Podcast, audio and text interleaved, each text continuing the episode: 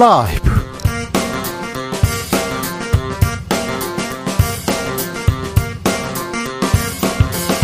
2023년 11월 8일 수요일입니다. 안녕하십니까. 주진우입니다.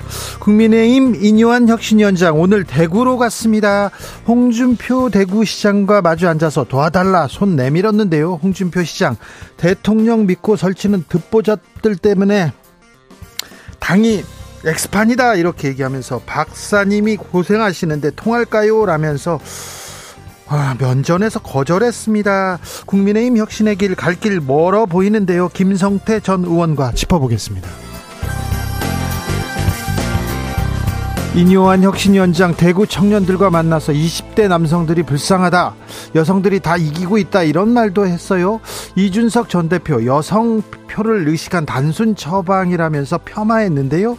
청년들은 어떻게 보고 있을까요? 공동 혁신 구역에서 살펴봅니다. 이스라엘 하마스 전쟁이 일어난 지 한 달이 넘었습니다. 가자 지구는 어린이의 무덤이 되고 있습니다. 어린이는 10분당 한 명씩 숨지고 있다고 하는데요. 이스라엘 시가전 이어가면서 휴전 없다는 입장입니다. 어, 러시아와 우크라이나 전쟁도 장기전 속에서 출구를 찾지 못하고 있는데요. 새로 시작된 전쟁의 시대 어떻게 해석해야 할까요? 지금은 글로벌 시대에서 살펴봅니다. 나비처럼 날아 벌처럼 쏜다. 여기는 주진우 라이브입니다. 오늘도 자중자애 겸손하고 진정성 있게 여러분과 함께 하겠습니다. 경제가 어렵다고 합니다. 어려워도 너무 어려워요. 이런 얘기 있습니다. 울고 싶어요. 밥을 못 먹어요. 얘기하는 분들 있습니다. 아침 식사 100원. 1시간 만에 완판됐다. 이런 얘기도 있었는데요. 이런 뉴스 IMF 때 봤던 기억납니다. 1달러 가져오면 뭐 설렁탕 주겠다. 그런 얘기도 그때는 있었거든요. 그때 시민들의 절규 계속됐거든요. 지금 보면 경제 어려운 것 같습니다. 아, 어, 올해 초만 해도 하반기에는 나아질 거다. 물가도 잡힐 거다. 집값도 잡힐 거라고 하면서 또 집값을, 음, 집을 사라고 막 돈을 올해 50년, 40년 막 빌려주고 그랬어요. 그런데 집값 어려워졌고요. 하, 그리고 경제 나아지지 않습니다. 물가 약속했던 수치 못 지키고 있습니다. 아, 어찌하면 좋아야 될지. 자, 내가 만약 국회의원이라면, 아니요.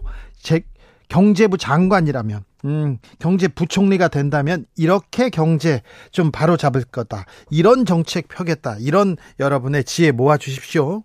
너무 편향적이었습니까? 공정하지 않았습니까?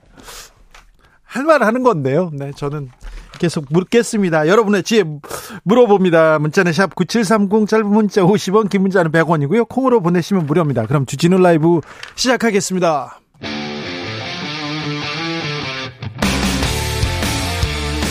탐사보도 외길 인생 20년 주 기자가 제일 싫어하는 것은?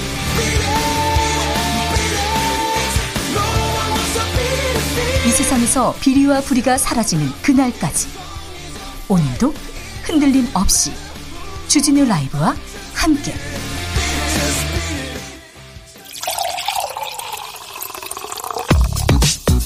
진짜 중요한 뉴스만 쭉 뽑아냈습니다. 주스 정상근 기자 어서 오세요. 안녕하십니까. 가계대출 문제입니다. 한 달 새 또 늘었습니다. 약 7조 원 가량 늘었어요. 네, 한국은행이 오늘 발표한 자료에 따르면 10월 말 기준 예금은행의 가계대출 잔액이 1,086조 6천억 원을 기록해서 한 달 전보다 6조 8천억 원 늘어났습니다. 계속 불어나고 있어요? 네, 은행권 가계대출은 지난 4월부터 7개월 연속 불어나고 있습니다. 지난 9월에는 4조 8천억 원 증가해서 증가폭이 조금 줄어드는가 싶었는데 10월 어, 들어서 오히려 증가폭이 더 커졌습니다.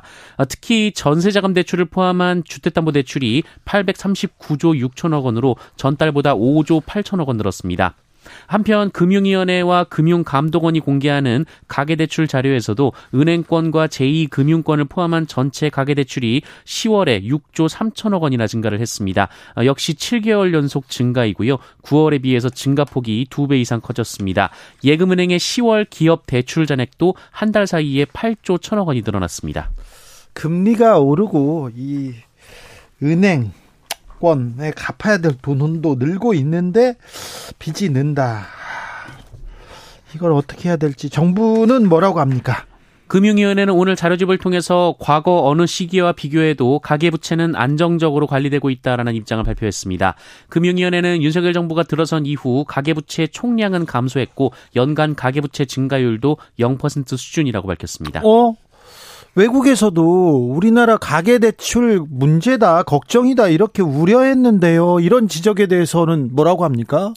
네, 뭐 특히 이제 해외 주요국에 비해서 한국의 가계부채 감축이 더디게 이루어지고 있다 어, 이런 지적이 나온 바 있는데요. 어, 이에 대해서는 현 정부 들어서 주택 시장이 안정되고 관련 규제가 안착하면서 국내 총생산 대비 가계부채 비율은 하락하고 있다라고 밝혔습니다. 취업자 절반 이상이 실직 불안 느끼고 있다 이렇게 얘기합니다. 네, 통계청 조사 결과 취업자 중 절반 이상이 실직이나 이직에 대한 불안감에 시달리고 있는 것으로 나타났습니다. 19세 어, 이상 취업자의 54.6%가 평소 가까운 미래에 직장을 잃거나 옮겨야 한다는 불안함을 느끼고 있다라는 답변을 골랐는데요. 네. 2021년 조사와 비교해서 0.7%포인트 올라갔습니다. 네.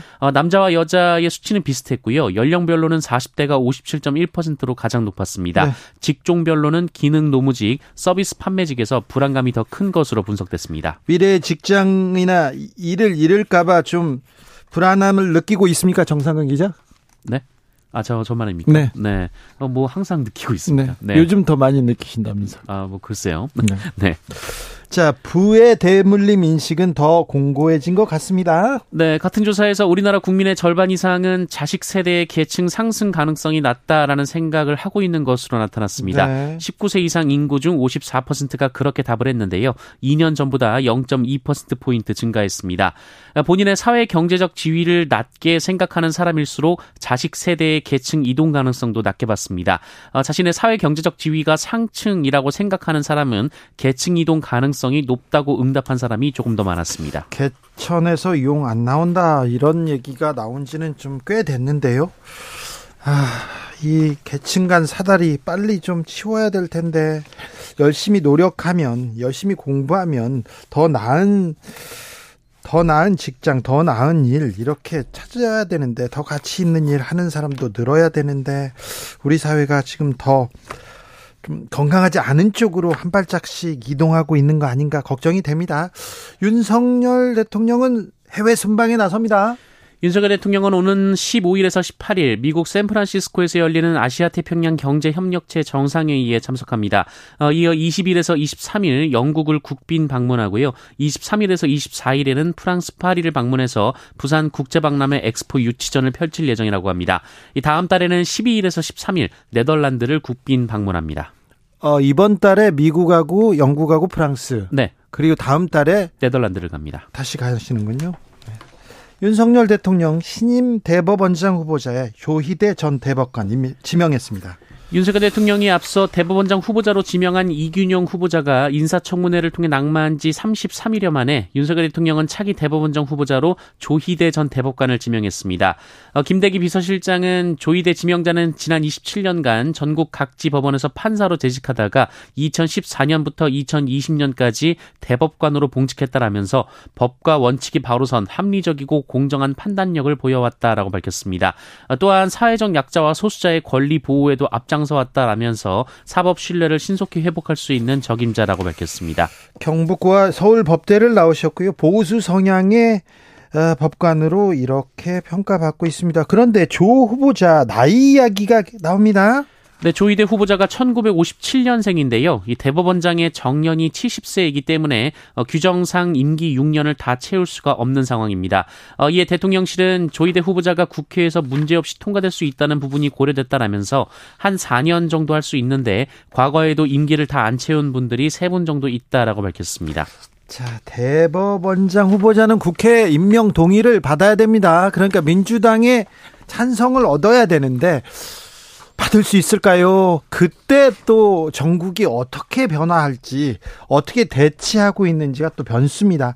자, 아, 저희가 자세히 살펴보겠습니다. 김대기 비서실, 비서실장, 재산 신고 누락됐어요? 네, 어제 국회 운영위원회 과정에서 김대기 대통령실 비서실장이 재산 신고를 28억 원을 누락한 사실이 드러나서 논란이 됐습니다. 잠시만요. 얼마를 누락했다고요? 네, 28억 원이 누락이 됐다라고 합니다. 어, 주철현 민주당 의원은 지난해 8월 공개된 김대기 실장의 재산이 48억 원인데 네. 올해 3월 공개된 재산이 73억 원이라며 28억 원에 달하는 발행어음이 새로 신고됐다라고 지적했습니다. 어, 이에 김대기 실장은 재산 누락을 시인했는데요. 어, 직원의 실수라고 답했습니다. 아니 재산을 이렇게 공개하고 신고하는데 재산이 얼마로 신고됐다 뻔히 나오고 기사에 나오는데 왜 직원 실수라고 하시는지 그리고 28억 원을 실수할 수 있는 액수라고 생각하시는지 일반인들 국민 눈높이에서는 지금 상상하기 힘든 일인데요. 어, 조금 이해하기 어렵습니다. 네, 어, 특히 공직자 윤리위원회는 재산 신고 누락액 수가 5천만 원이 넘으면 중대한 과실로 보고 있고 네. 이 중대 과실로 누락액 수가 3억 원을 넘는 경우 해임을 포함한 징계와 과태료를 부과할 수 있다라는 이 주철현 의원의 의견이 있었습니다. 어, 이에 따라 주철현 의원은 어, 김대기 실장이 공직자 윤리위원회로부터 누락 신고 통보를 받았냐라고 물어봤는데요. 어, 이에 김대기 실장은 그냥 받았다라는 답을 했습니다. 어, 이에 주철현 의원이 그렇게만 말하지 말라라고 하자 개인 정보라면서 이 처분 여부와 이 처분 내역에 대한 답변은 거부했습니다. 대통령 실장이 지금 자기 재산을 이렇게 누락했는데 누락했다고 지금 지적받았는데 개인 정보라고 답변 거부한다고요? 네, 오늘 홍익표 민주당 원내대표는 대통령실은 소속 공무원에 대한 일체 징계 처분이 없다고 했고 인사혁신처장은 재산 신고 누락에 대해 처분 사실이 있다고 했다라면서 어, 누군가는 거짓말하고 있다라고 주장했습니다. 신원식 국방부 장관 국회에서요 회의 중인데 주식 거래를 했다는 의혹이 있습니다. 네, 신원식 국방부 장관이 어제 오후 예결위 전체 회의 도중에 누군가로부터 온 온라인 메신저에 답변을 보내는 장면이 뉴스핌에 의해 포착이 됐는데요. 네. 어, 신원식 장관은 특정 주식 종목의 거래 내역을 상대방으로부터 받았고 어, 장 마감 후 어제처럼 총액 보내달라라고 답장을 했습니다. 그럼 어제도 뭘 하고 오늘도 했다 이런 얘기인데요. 그런데요. 네, 이 국회 회의에 참석한 도중에 이 자신의 주식 거래와 관련된 메신저를 주고받은 상황인데요. 네. 앞서 김남국 무소속 의원은 상임위 회의 도중에 가상 자산을 거래한 내역이 공개돼 국회 윤리특위에 제소된 바 있습니다. 그렇죠. 어, 신원식 장관은 회의 시작 전에 여러 문자에 답하는 과정에서 보냈던 것이라면서 일과 중에 직접 주식을 한 것처럼 예결위 중에 한 것처럼 오해가 된 것 같다라고 해명했습니다. 네. 상임위에서 참 바쁘실 텐데 바쁘실 텐데 한 야당 의원이 다방면으로 바쁘시네요 이렇게 얘기했는데 참 바쁘십니다.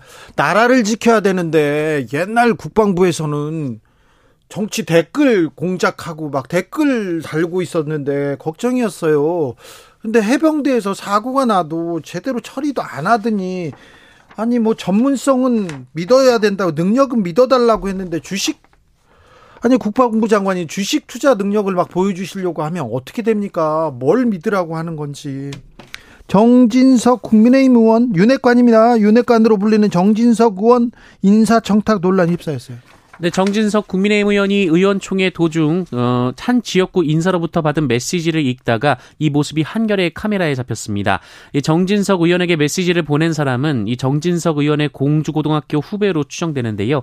어, 이 사람이 정진석 의원에게 공주고 55기 후배가 사장으로 승진하고 싶어 한다라면서 여기에 용산 실장의 입김이 세다는데 도와주실 수 있냐라고 부탁을 했습니다. 예? 어, 또한 이 사람은 정진석 의원에게 사장 승진을 청탁했다는 후배의 학력과 이 경력 등이 담긴 이력서를 첨부했다고 하는데요. 네. 어, 사장이 되고 싶다는 곳은 공무원 연금관리공단 산하의 상록 골프앤 리조트를 가리키는 것으로 알려졌습니다. 이거 인사청탁 맞네요. 인사청탁인데. 네, 정진석 의원은 카톡이 와서 읽었을 뿐이고 답변도 하지 않았다라면서 숱한 지역구 민원 중 하나일 뿐이라고 말했습니다. 네, 그렇게 대답했군요. 네.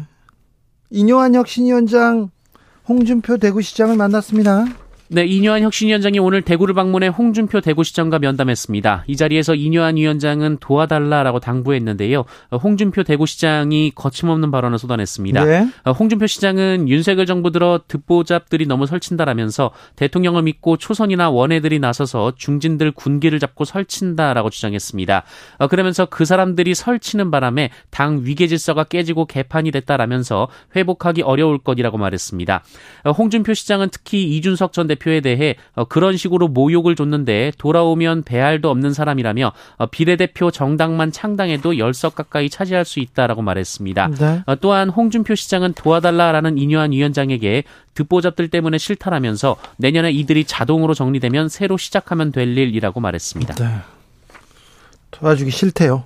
듣보잡 때문에 그렇답니다. 듣보잡 이런 단어는 안 써야 되는데 참. 네. 저희는 안 쓰도록 노력하겠습니다. 듣도 보도 못한 그런 분들 이렇게 갈까요? 아, 민주당 소식이 없어요. 혁신이 혁신이 소식 막 많은데요. 아, 민주당 총선 인재 영입 이재명 대표와 직접 나서기로 했습니다. 민주당은 오늘 이재명 대표가 인재위원장을 직접 맡아 내년 총선을 대비한 인재 발굴과 영입 업무를 챙기기로 했다라고 밝혔습니다. 네. 민주당은 인재위원회 보안을 유지하겠다며 위원을 따로 두지 않기로 했다라고도 밝혔습니다. 네. 과학인재, 뭐 미래 과학기술, 경제에 관련된 인재를 최우선으로 모시겠다 이런 얘기도 했습니다. 방송 방송통신심의위원회 서울시에 뉴스타파가 사회 혼란 정보를 유포했다. 이런 통보를 했다고요? 네, 방송통신심의위원회 통신심의 소위원회는 오늘 회의를 열고 이 지난 대선을 앞두고 보도된 뉴스타파의 김만배 씨 인터뷰가 사회 혼란 정보라고 서울시에 통보했습니다. 왜 서울시에 했죠? 네, 서울시는 시내에 기반을 둔 인터넷 언론에 대한 등록 허가 또 취소 권한이 있습니다. 아, 다만 방심위는 서울시의 법 위반 검토를 요청하면서도 어, 스스로 시정 요구 결정은 하지 못했습니다. 어, 여당 추천위원들은 뉴스타파 인터뷰가 어, 시정 요구 기준에는 부합하지만 해당 기사를 차단 혹은 삭제하는 것은 실익이 없다라고 봤습니다. 실익을 떠나서 방송통신 심의하는 데입니다. 이 인터넷 매체를 방송사, 통신사라고 볼 수 있을까요? 현행법 법상 규제가 안 된다 이런 얘기도 계속 나옵니다. 이거 위법한 거 아니냐 이런 논란도 있는데 아, 이 얘기를 좀 자세히 하고 싶은데 네. 저희가 할 수 있을지 모르겠습니다만 뭐 좀 시간을 내보려고 노력하고 있습니다. 음. 10대들이요. 자살이나 자해 시도를 많이 해서 응급실에 실려간 사람이 많다고 합니다. 계속 늘고 있다고 합니다. 네, 질병관리청 통계에 따르면 스스로 신체를 다치게 하거나 세상을 등지려다가 응급실에 실려온 사람이 지난 10년 사이에 1.8배 증가했고 특히 10대 청소년은 같은 기간 3배 증가했다라는 발표가 있었습니다. 어, 전체 자살 자해 시도자의 수는 2012년 5,375명이었으나 지난해 9,813명까지 올라갔습니다. 네. 이 중에 10대는 615명에서 1,786명으로 2.9배, 어, 20대는 1,041명에서 2,744명으로 2.6배 늘어났습니다. 네. 어, 전체 자해 자살 시도자 중 10대와 20대가 차지하는 비율도 2020, 2012년 30.8%에서 지난해 46.2%까지 올라갔습니다. 우리 사회 사회가 건강하다, 어, 좀 좋아진다, 전진한다, 진보한다, 뭐, 이런 쪽에 좀 이렇게 기사를 좀 많이 좀 발굴하고 싶은데 그런 기사가 안 보였네요, 오늘도. 네. 좀더 노력, 노력해야 되겠어요? 네, 더 찾아보겠습니다. 네. 이스라엘 가자시티 시가전은 계속 좀 격렬해집니다. 네, 이스라엘 네타냐후 총리는 현지 시간으로 7일 가자 시티에 대한 시, 시가전 돌입을 선언했습니다. 국제사회의 휴전 요구가 이어지는 가운데 이스라엘이 휴전하지 않을 방침을 재확인했다라는 보도가 나왔습니다. 네. 아, 이스라엘의 국방장관은 가자 시티는 역대 최대 규모의 테러 기지라고 주장했고요. 병력은 북부와 남부에서 진입했으며 도보와 장갑차, 탱크를 이용해 작전을 전개 중이라고 밝혔습니다. 네, 10분마다 어, 어린이 한 명이 죽고 있습니다. 그리고 두 명이 다칩니다. 가자 지구는 거대한 어린이의 무덤으로 변하고 있는데 어서 전쟁을 멈추라고 전 세계에서 외쳐야 될 것 같습니다. 주스 정상근 기자 함께했습니다. 감사합니다. 고맙습니다. 내가 만약 경제부 수장이라면 경제부총리라면 이런 경제 정책 펼치겠다. 이렇게 경제 잡아보겠다. 이렇게 아, 여러분의 지혜를 한번 모아보겠습니다. 5145님, 저는 여유가 있는 분들에게 세금을 걷어가지고요. 힘드신 분들을 위해서 세금을 막 써서 경제가 잘 돌릴 수 있도록 하겠습니다. 네. 좋은 생각인데요. 어, 네. 여유가 있는 분들, 부자들이 이걸, 이런 정책을 싫어합니다. 부자들이 이렇게 세금을 막 쓰는 정책을 약간 반대합니다. 기업들. 왜 그러냐면요. 어, 골고루 이렇게 돈을 다 같이 뿌리더라도 세금은 가진 사람들이 더 많이 내야 되거든요. 그러니까 이런 기득권들은 좀 반대하는 정책인데, 어, 그렇게 생각하시는군요. 8649님, 제가 만약 장관이 된다면 서민들 집 매매, 전세 보탬이 될 수 있도록 복지를 좀 펼치고요. 유럽 못지않게 경제적 지원을 해주고 싶습니다. 아, 그러시군요. 9369님, 제가 경제부총리 되면 눈치 안 보고 기본소득제 시행하겠습니다. 기본소득제. 아, 예. 0147님, 제가 부총리 되면, 자, 무주택자와 다주택자의 이자 대출 차별 정책 실시합니다.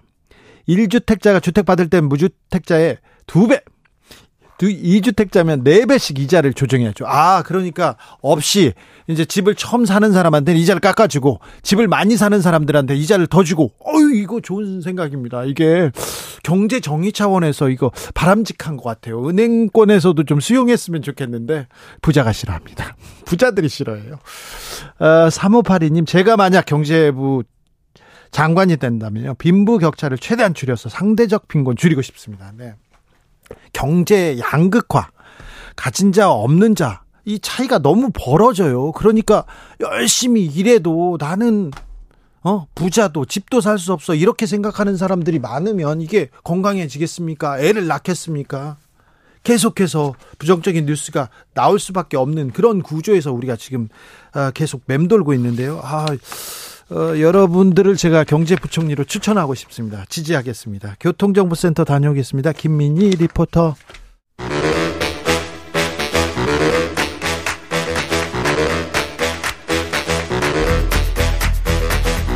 이것이 혁신이다. 여야를 내려놓고 관습을 떼버리고 혁신을 외쳐봅시다. 다시 만난 정치 공동 혁신구역. 수요일 주진우 라이브는 정쟁 비무장지대로 변신합니다. 주진우 라이브가 지정했습니다. 여야 혁신위원장 세 분 모셨습니다. 먼저 김용태. 네, 김용태입니다. 류호정. 네, 정의당 류호정입니다. 용혜인. 네, 기본소득당 용혜인입니다. 잘 지내십니까? 네, 오늘이 입동이더라고요. 네. 어. 춥습니까? 춥 고 네. 날씨도 차가워지고 네. 마음도, 마음도 춥고. 네. 저는 괜찮습니다. 저 걱정하지 마시고 와서 괜찮냐고 다 물어보는데 전 괜찮아요. 아니, 네. 뉴스에서 접하고 있어가지고. 그러게요. 왜 정문회장에서 제 이름이 나오는지 모르겠어요. 제가 열심히 하고 있다, 잘하고 있다고 이렇게 생각하시고 네. 자 오늘도 열심히 달려 보겠습니다. 자, 인요한 혁신위원장이 지금 계속해서 뉴스를 선점하고 있습니다. 그래서, 아이고, 국민의힘에선 잘한다, 이렇게 얘기하고 있는데, 이게 실효성이 있을까, 이런 얘기도 있습니다. 먼저, 우리 주진우 라이브 혁신위원장들한테 좀 물어볼게요. 내가 혁신위원장이라면, 어떻게 하겠다. 여기는 국민의힘 여당의 혁신 위원장이라면 이 단서가 달립니다. 이 단서 조항으로 질문은 용해인 대표한테 먼저 하겠습니다. 용해인. 네, 제가 혁신 위원장이라면 네. 윤석열 대통령한테 한 소리 하겠죠. 그렇죠. 그게 가장 핵심이죠. 그러니까 혁신의 1호 대상이 윤석열 대통령이어야 한다는 점은 사실 지난 몇 주 동안 우리가 네. 이 자리에서 얘기를 한 것 같고 그렇다면 혁신의 1호 대상을 비끼고 혁신을 할 수는 없는 겁니다. 네. 그리고 혁신의 1호 대상을 비껴 나가면 혁신이 아닌 거죠. 예. 네. 인요한 위원장의 지금 행보를 보면 열심히 좀 만나시기는 하는데 좀 알맹이가 없고 의미 없는 만남들이 반복되고 있는 것 같습니다. 그래서 만날 만큼 만나셨으니 이제는 좀 무게감 있는 혁신의 목소리를 내실 때가 되지 않았나 싶습니다. 류호정. 용혜인 의원님이 말씀하셨으니까 저는 하나 더 받아서 네. 요즘 뭐 이준석을 끌어안아야 된다 이런 말씀 계속 하시잖아요. 네. 그러면 이제 말로만 하지 말고 실제 이제 들어올 수 있도록 중책 맡기는 걸로 저는 안 된다고 보거든요. 네. 뭐 너무 했던 것에 대한 내쫓았던 것에 대한 뭐 사과 반성. 근데 그게 절, 될 리가 없으니까 최소한 당시에 험한 말 했던 의원들에 대한 뭐 징계, 질책 뭐 이런 것들 정도는 해야 그 메시지가 진정성 있지 않을까 싶습니다. 네. 그리고요. 이준석만 끌어안으려고 하지 말고 국민도 좀 끌어안았으면 그리고 좀 다른 사람들의 목소리도 좀 들었으면 자꾸 그 이분은 끌어안으시려고 하세요. 자, 김용태?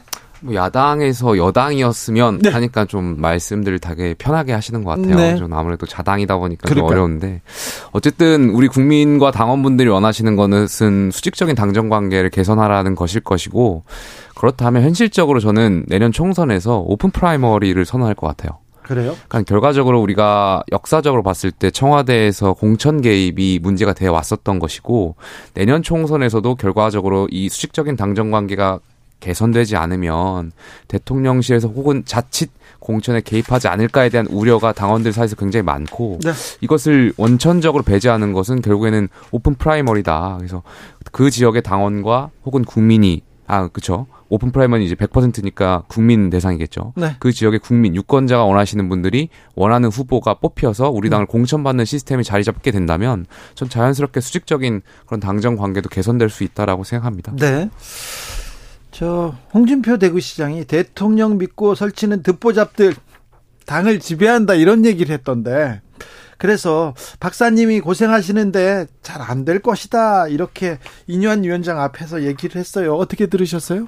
뭐 맞는 말씀 하셨어요. 저는 뭐 듣보잡이라고 하는 표현에 있어서 뭐 그 표현에 동의하진 않지만 어쨌든 지금 당내에 굉장히 많은 갈등이 있었고 전 대표를 향한 어떤 윤리위의 징계 부당함 민주주의를 위배하는 그런 질서에 대한 어떤 그런 것들이 있었는데 사실 그런 대통령 권력의 기생에서 대통령 호가호위하는 그런 세력들이 막 여기에 대해서 정말 갈라치기 하고 원칙도 없이 그냥 권력에 계속 줄만 서왔던 것 아니겠습니까? 여기 대해서 우리 당의 고문으로서 또 대선 후보였던 홍준표 시장께서 했던 말씀은 저는 혁신위원장 그리고 우리 당 당원들이 좀 귀담아 들을 필요가 있는 말씀이었다고 생각합니다.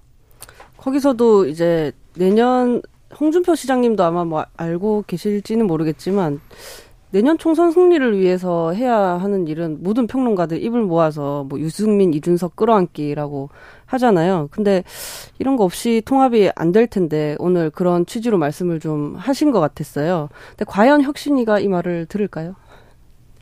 용인? 네, 홍준표 시장님 그렇게 혁신이 비판하시다가 또 이뉴환 위원장 오니까 따뜻하게 맞아주시는 것을 보면서 네 여러 가지 생각들이 들었습니다. 그 어, 일단 그 마, 이렇게 저는 이제 그 만남에 대해서 평하다기보다는 인요한 위원장의 행보에 대해서 이야기할 수밖에 없는데 사실 지금으로서 여당의 윤석열과 이준석이 공존할 수 없는 문제가 있는 것 아닙니까? 아, 점점 그 길로 가는 것 같아요. 네, 이준석 대표는 월권하지 않는다라고 이야기한 혁신위원장이 받을 수 없는 것들을 계속해서 요구하고 있고 혁신위는 리스크 관리를 위해서 만나는 어떤 액션을 하고 있는 상황에서 평행선을 그냥 달리고 있는 것이다라고 보여지고요. 근데 이제 인요한 위원장이 이준석 대표를 상처받은 사람이라고 부르면서 심지어는 이제 부모님한테 연락을 했다 이런 얘기를 했잖아요. 물론 이제 이준석 대표는 연락 온 것도 없다라고 이야기했지만 저는 이게 어 상대방을 이제 정치적으로 함께 가야 하는 동료 정치인으로서 존중하는 태도인가라는 생각은 좀 들었어요. 이준석 대표도 이제 나이가 40인데 부모님한테 그렇게 연락을 한다는 것 자체가 좀 굉장히 좀 당황스러웠고 어머님이 좀 서운하실 네, 것도 네, 같다 생각돼요. 이준석 대표는 모든 면에서 저랑 맞는 게 없지만 인요한 위원장은 참 너무하다. 이준석 위원장한테 저는 혁신위원회가 그 한 명의 정치인을 존중하려는 태도부터 가져야 대화도 시작될 수 있다고 생각합니다. 자, 그런데 보수 진영에 있는 분들은요. 대선 때 어땠어요? 윤석열 후보하고 이준석 전 대표 하고 보기도 싫어하는 것처럼 하고 막 그런데도 나중에 후드티 같이 입고 안 어울렸습니다만 후드티 가지고 막 짠 이렇게 건배하고 그랬습니다. 네, 건배하고 그, 그랬는데 그리고 나서 또 갈등이 있었어요. 갈등이 있었잖아요. 당 대표 탄핵하라고 그때 의원총회에서도 하고. 그러니까요. 그리고 또 화해하고. 그러니까 또 화해하고 또 또 손을 맞잡지 않을까 그런 얘기도 하는 분이 있습니다. 박영진님이 물어봅니다. 이준석 전 대표 중책보다 노원병에 전략 공천 주면 좋을 것 같습니다. 어떻게 보십니까? 김용태 최고? 뭐 저는 그게 문제의 본질이 아니라고 생각해요. 네? 그러니까 뭐 공천 주고 안 주고 그것도 뭐 중요하겠지만 그보다 중요한 것은 대통령실의 어떤 변화, 실질적인 효과 있는 그런 진정성 있는 변화가 우선돼야 될 거고요. 계속해서 말씀드리지만 수직적인 당정 관계가 개선되는 것이 본질인 것이지. 네. 뭐 그, 그러 예 그렇습니다. 이준석 전 대표 신당 쪽으로 계속해서 발걸음을 옮기는 모양새입니다.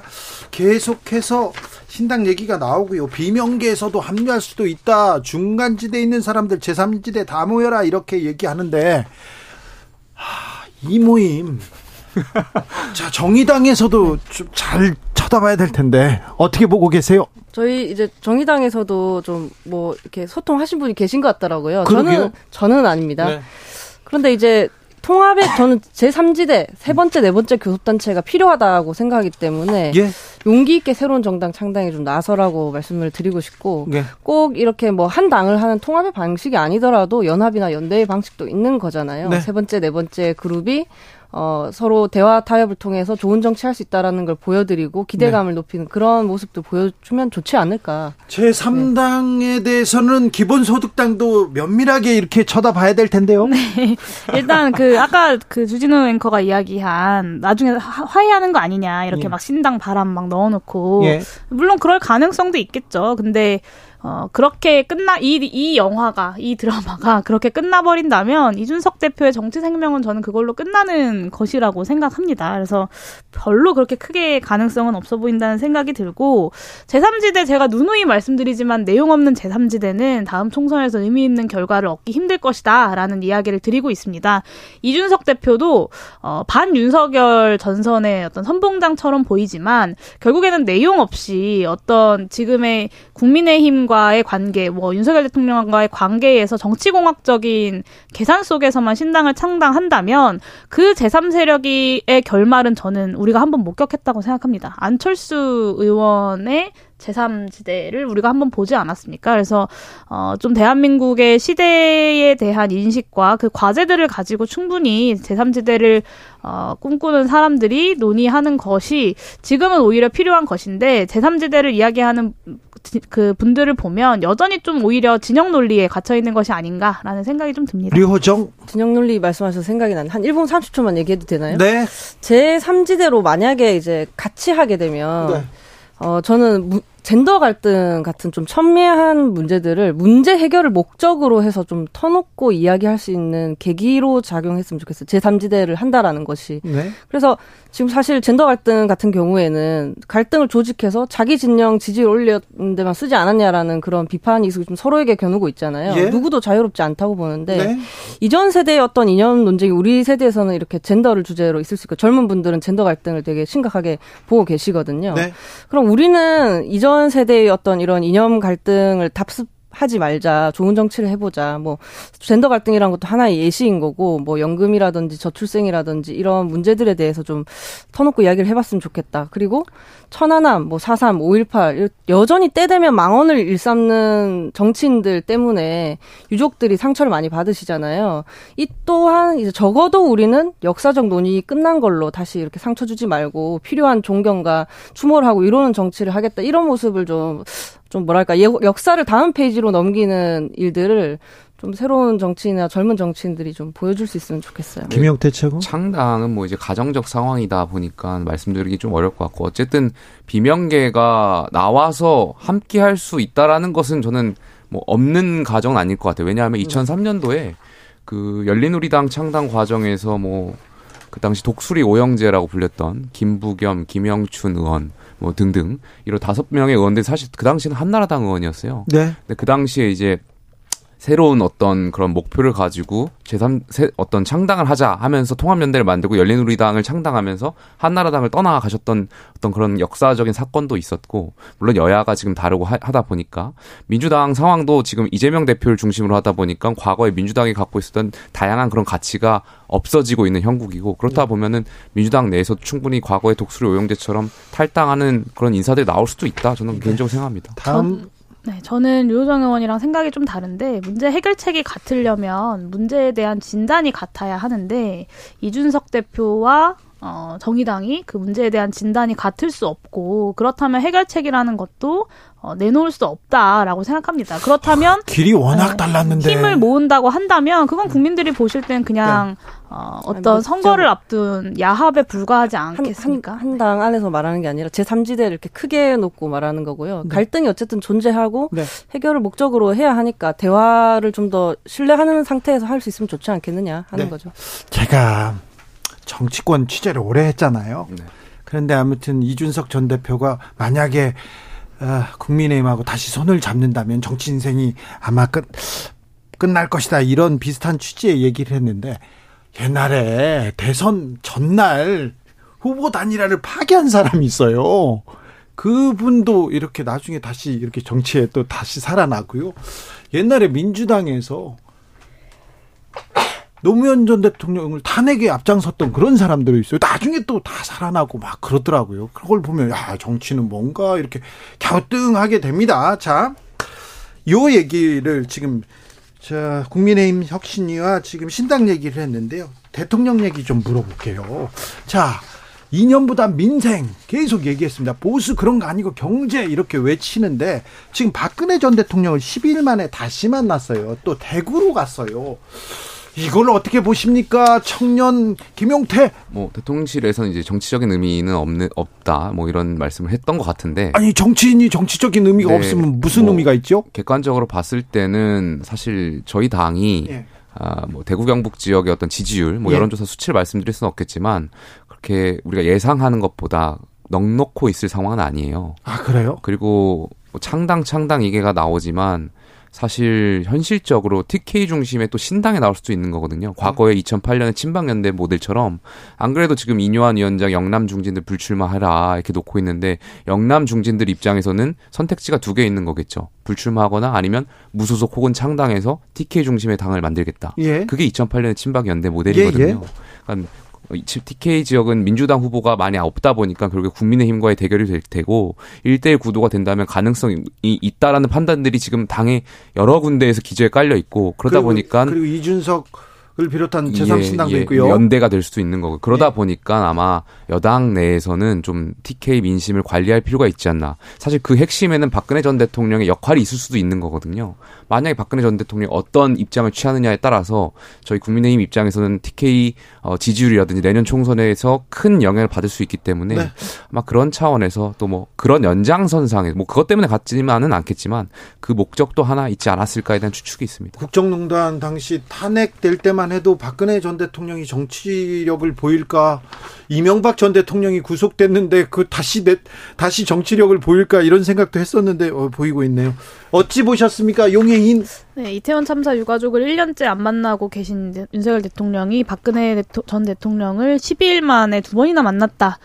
어, 뻔한 여의도 문법인 건 아는데요. 네, 정말 속에서 천불이 납니다. 그리고 윤석열 대통령이 민생행보 이야기하시면서 뭐 후쿠시마 오염수 피해를 보고 있는 혹은 그것을 우려하는 어민들을 만나보기를 했나 아니면 최상병의 유족분들을 만나 뵙고 억울함을 풀어주기를 했나 아니면 흉상 이전 문제로 굉장한 모욕감을 느낀 어떤 독립운동 유공자와 그 가족들을 만나기를 했나 저는 정부의 수장으로서 만나야 할 분들은 만나지 않고 대구 시장에는 갔습니다. 네, 오로지 이런 이념에만 골몰을 해서 현장은 안 가고 보수 단결 행보만 보이는 보이고 있는 것에 대해서 문제를 제기하지 않을 수 없고요. 이 국민들께서 그 누구도 이번 만남에 정치적 의도가 없다고 생각하진 않으실 것 같아요. 특히나 연속해서 만났기 때문에 이번에는 아주 구체적인 이야기들도 나왔을 거고 이번 만남은 특히 독대를 한 게 아니라 유영아 변호사를 끼고 같이 배석을 해서 만났다고 하더라고요. 그러니까 여의도에 TK 중진들 수도권으로 다 올리고 유영아 변호사에게 공천 주는 거 아니냐라는 말들도 벌써 나오기 시작했다라는 점을 말씀드립니다. 사실 뭐 대통령실이 정치적 의미를 둔 행보가 아니라고는 했지만 대통령의 행보가 정치적이지 않을 수가 없잖아요. 그 말 자체가 그렇죠. 좀 부적절합니다. 그렇죠. 이상한 말씀을 하셨다고 생각을 하고 네. 지금 연이은 대구 방문은 뭐 나빠지고 있는 TK 민심 잡으러 가신 거죠. 대구 경북 대, 에서 이제 대통령과 여당에 관한 부정적 인식이 지금 어느 때보다 좀 높은 상황인 것 같은데 이런 상황에서 뭐 예를 들어 이준석 신당이 대구의 민심을 얻으면 어떡하지 걱정도 될 거고 그러면 22대 총선에서 국민의힘은 물론이고 대통령도 위태로워질 텐데 어떡하지 하실 거고 그 끝에 결국 대구, 대구 박근혜를 박근혜 전 대통령을 찾아갔다고 봅니다. 네. 네. 제가 이제 저도 이제 DK의 최고위원을 하면서 뭐 저와 관련된 인맥들 네트워크도 있을 거고 저도 뭐 대구 경북에 친구들이 있다 보니까 전화를 많이 받는데 민심이 좀 좋지 않은 것만은 사실인 것 같아요. 대구에서요? 네. 너네 그 친구들이 저한테 전화기를 너네 똑바로 안 하냐 네. 뭐 이렇게 말씀하는 친구들도 있고 정말 이건 아니지 않냐. 아니 근데 네. 대구만 지금 대통령에 대한 민심이 좋지 않은 게 아니에요. 그러니까, 그러니까 제 말씀은 대구 그렇죠. 경북은 이제 전통적으로 그렇죠. 저희 당의 지지세가 지, 높았던 지역이다 보니까 네. 말씀을 드리는 거고요. 아니 거기가 대구 경북이 지지세가 안 좋으면 다른 동네는 어쩌겠어요. 그런데 왜 다른 동네는 안 가실까? 아, 김건희 여사는 여사 오늘 호남 지역 가신 걸로 알고 있는데 김건희 여사가 뭐 그 순천에도 가고 소록도에도 방문하고 네. 그랬습니다. 그런데 그 대구나 박근혜 전 대통령을 방문하는 것만으로도 될 거라고 생각하는가 하고 또 기분 더 나쁘시지 않을까요? 대구에서요? 네, 우리가 그렇게 쉬워 보이냐 하시지 않을까요? 하, 대구는 네. 아니 뭐 대구 좀 다른가요? 그런 네. 차원을 떠나서 어쨌든 대통령이 방문한다는 것 자체가 정치적인 네. 의미가 있는 거고 그렇죠. 네. 사람들하고 만나서 소통하고 하는 것 자체가 네. 저는 긍정적인 효과는 있을 거라고 생각합니다. 형우나님께서 대통령이 움직이는데 어떻게 정치적이지 않은 행보일 수가 있을까요? 대통령은 아, 미국 그리고 영국, 프랑스에 또 순방에 가십니다. 네, 다음 달에는 다음 달에는 네덜란드 순방이 예정돼 있습니다. 음. 정의당은요 어떻게 돼가고 있어요? 그리고 류정은 어떻게 돼가고 있어요? 저는 이제 내일 예산을 예산 국회를 준비를 하고 있고요. 예. 어, 지금 정의당 이정미 대표가 사퇴를 하고 네. 녹색당과 선거연합정당 추진을 공식화를 했거든요. 녹색당과 손을 잡습니다. 뭐, 뭐 내부적으로 뭐 비판도 있고 뭐 또뭐 뭐 긍정하시는 분도 있고 한데 네. 사실 정의당은 그러면 왜 벌써부터 선거 전략을 짜고 그걸 가지고 사퇴하고들 난리지 하시는 분들도 있을 것 같아요. 선거 연합 정당을 한다고 하니까. 근데 사실 처음에는 이렇게 시작한 게 아니라 정의당 재창당을 약속했기 때문에 그걸 실천한 건데 결과적으로는 녹색당 후보가 우리 당에 와서 비례대표 뭐 당선 뭐 녹색 공천을 받아서 당선한 뒤에 돌아가는 녹색당의 총선 전략이 정의당의 어떤 재창당 전략이라고 등장을 해 버렸다. 그래서 어떻게 이런 일이 일어날 수 있는가 저도 좀 의아스러웠고요.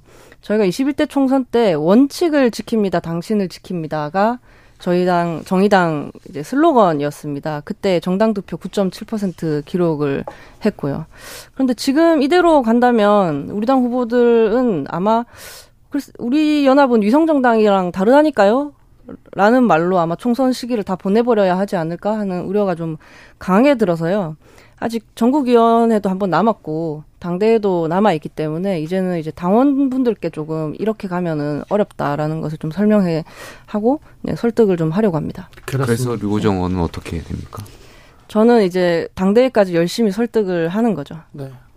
아니, 요즘 기사 보니까 류호정 의원 기사도 굉장히 많이 나오더라고요. 알았어요. 류호정 의원한테 왜 관심이 아니 궁금해가지고. 너 저만 관심 좀 됩니다. 용해인 의원도 어떻게 할 건지에 자, 대해서 또 네, 굉장히 많이 나오고 또 저의 또 관심사 용해인 대표 자 아니 김영태 최고 맨날 이 자리에서 그 국민의힘 문제에 대해서 곤란한 질문 받다가 네. 지금 굉장히 좀 좋은 기분으로 류호정 의원님한테 이런저런 질문하는 것 같은데 정의당에서 이제 유럽식 선거연합 정당 논의를 그 그러니까 유럽식 선거연합 정당이라는 단어가 정의당 덕분에 요새 되게 많이 나오고 있어요. 저로서는 굉장히 좀 반가운 일인데 네.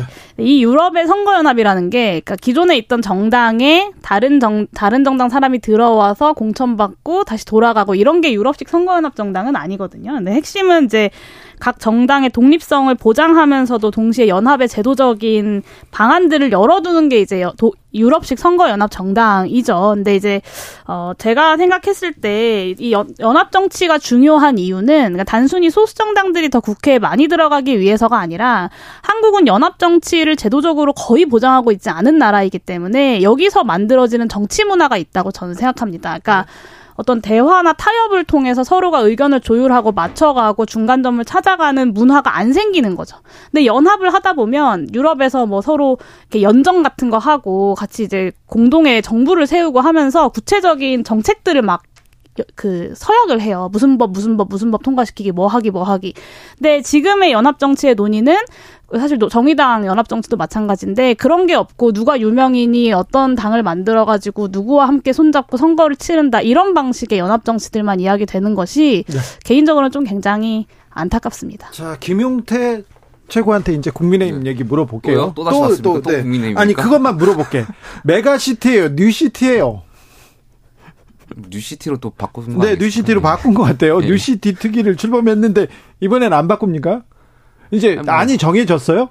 국민의 제가 알기로는 new city로 가는 걸로 알고 알겠어요. 근데 국민의힘 광역 단체장들이 다 막 반대하고 나섰는데 그 그것부터 좀 설득하고 나야 되는 거 아니에요? 저는 그 인천시장의 말씀에 어 굉장히 존중할 필요가 있다라고 생각해요. 뭐 일부 의원분들께서는 인천시장이 뭐 자기 정치한다, 지역 정치한다라고 생각하는 이렇게 치부하시는 분들이 계신 것 같은데 인천시장의 말씀에 정말 우리나라 광역 개편에 대한 진정성이 있다라고 저는 생각되고요. 예. 그러니까 기준을 명확히 여당이 제시해야죠. 어디까지 예. 서울로 할 것이냐. 예. 시민이 원하면 들어주겠다 이렇게 나가게 되면 뭐 충청동까지 서울로 할 건 아니잖아요. 네. 그러니까 여기에 대해서 명확하게 그 뉴시티 위원회에서 기준을 좀 제시해 주시고 예. 여기에 대해서 공론화가 됐으면 좋겠습니다. 자 민주당에서는 이동관 방통위원장에 대한 탄핵 카드를 만지작거리고 있습니다. 아, 의결할 가능성이 높은 것 같은데요.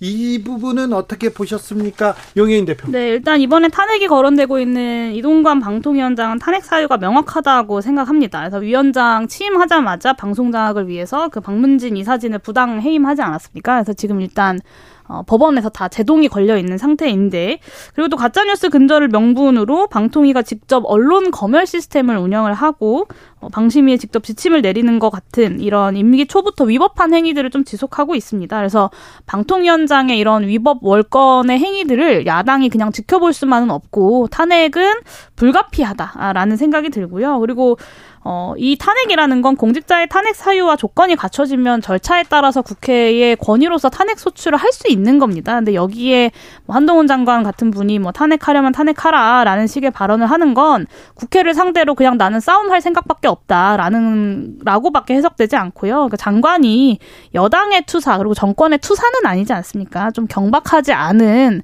장관으로서의 모습을 좀 보여주셨으면 좋겠습니다. 저는 민주당이 가만히 있어도 중간은 갈 것 같은데 지금 계속 그 힘을 주체하지 못해가 못하고 탄핵 탄핵 탄핵 거리고 있는 것 같아요. 굉장히 안타까워요.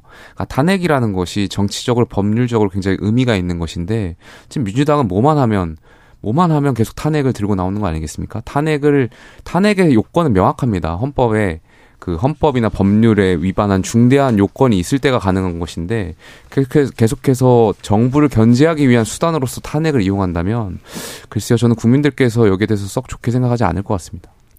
한동훈 장관 같은 경우는 이제 탄핵 카드를 쉽게 쓰긴 어려울 거라 보는데 그래도 네. 임동가 위원장에 대해서는 한번 어 가능성이 있다라고 저는 생각을 하거든요. 네. 그리고 이제 요즘 특히나 이제 가짜 뉴스에 대해서 국회에서도 많이 언급이 되는데 저는 이그 언론 관련해서 여당이 내로남불하지 않았으면 좋겠어요. 가짜 뉴스로 확인되어서 정정된 기사가 특히 노동 관련해서 또 무수히 많이 있거든요. 그런데 마치 어, 특정 진영만 뭐 가짜 뉴스를 생산한다는 듯이 이렇게 몰아붙이고 뭐랄까 이렇게 갈라치는 모습을 좀 많이 줄여 나가야 없애야 된다 그렇게 생각을 하고요. 어, 탄핵이라는 말은 저도 좀 자제를 했으면 좋겠어요. 너무 많은 곳에 지금 탄핵이라는 말을 쓰고 있기 때문에 처음부터 어휘를 full로 이렇게 뭐랄까 full power로 full, 볼륨을 최대치로 하는 정치에 대해서는 좀 시민들이 지쳐가고 있지 않나 뭐 네. 그런 생각도 합니다. 탄핵을 또 반핵으로 쓸 수는 없잖아요. 네. 자, 탄핵이라는 민주당 요즘 민주당이 어, 국민의힘 혁신위에 가려서 뉴스가 잘 나오지 않는데요. 지금 민주당은 뭘 준비하고 있답니다. 그런데 어찌 보고 계십니까? 글쎄 오늘 오늘 뭐 인재 영입 위원장의 이재명 대표 본인이 되신 것 같은데 글쎄요, 뭐, 잘 하실 수 있을진 잘 모르겠어요. 뭐, 여러 가지 대내외적 상황 자체가 어려우신 걸로 알고 있고, 재판에도 계속 출석하셔야 되는데, 인재 영입의 어떤 속도를 내실 수 있을지도 의문이고, 이재명 대표 주변에 그 재판을 보니까 썩 매력적인 사람들이 계신 것 같지도 않고 그래서 잘 하실 수 있을지 모르겠습니다만 뭐 말씀 중에 기후 위기라든지 이러한 부분에 있어서 당내 인재를 발굴하겠다라는 부분만큼은 좀 긍정적으로 해석하고요. 민주당 내에서도 이제 굉장히 열심히 활동하는 젊은 정치인들 많다 보니까 네. 그분들에게도 공정하고 정의로운 기회가 좀 부여되기를 희망합니다. 용해인 대표. 네, 저에게 시간이 있을까요? 네. 네. 일단 어. 뭐 이제 각 정당에서 총선 기획단들이 운영 기획 구성이 되고 인재 영입 위원회 같은 것들이 구성이 되고 있는 것 같은데 뭐 민주당이 어떻게 총선을 치를 것이냐, 국민의힘이 어떤 경선 룰로 뭐 경선을 치를 것이냐 이것보다는 좀 민생 이 민생 위기를 어떻게 해결할 것인가 이것이 사실 총선 기획의 핵심이지 않겠습니까? 그런 내용들을 국민들께 잘 전달할 수 있는 총선 기획이 어 여당뿐만 아니라 야당에서도 잘 진행되어야 할 것 같고 단순히 이거 이이 문제를 어 그 그냥 어떤 당권파와 비당권파 간의 경쟁 구도로만 보기에는 어 지금 대한민국이 처한 상황이 굉장히 엄중하다라는 생각이 좀 듭니다. 이제 시간이 별로 없죠. 어, 비명계 찍어내기 저는 이루어질 거라고 보기 때문에 비명계 의원님도 속지 마시고 빨리 결단했으면 좋겠고요. 그 결단나라면 그리고 이재명 삼지대로 오셔야 되고요. 그리고 이제 이재명 대, 대표님은 분당 갑 네, 백현동 대장동 있는 분당 갑으로 다시 오셔서 출마하셨으면 좋겠습니다. 저는 그 얘기 좀 하고 싶은데 삼지대 저는 필요하고 의미 있는 시도라고 생각하지만 삼지대를 위한 삼지대는 필연적으로 실패할 수밖에 없다는 말씀을 계속 민주당의 드립니다. 민주주의가 회복되려면 그 안에서는 안 된다고 생각해요. 찍어내질 겁니다. 그래요? 민주당의 민주주의 회복이 정치의 목적이 될 수는 없으니까요. 김용태, 류호정, 용해인 세 분 감사합니다. 네, 감사합니다. 감사합니다. 조심히 가세요.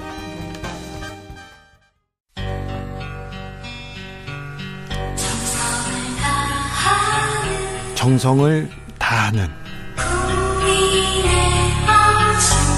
국민의 방송. KBS 주진우 라이브. 그냥 그렇다고요.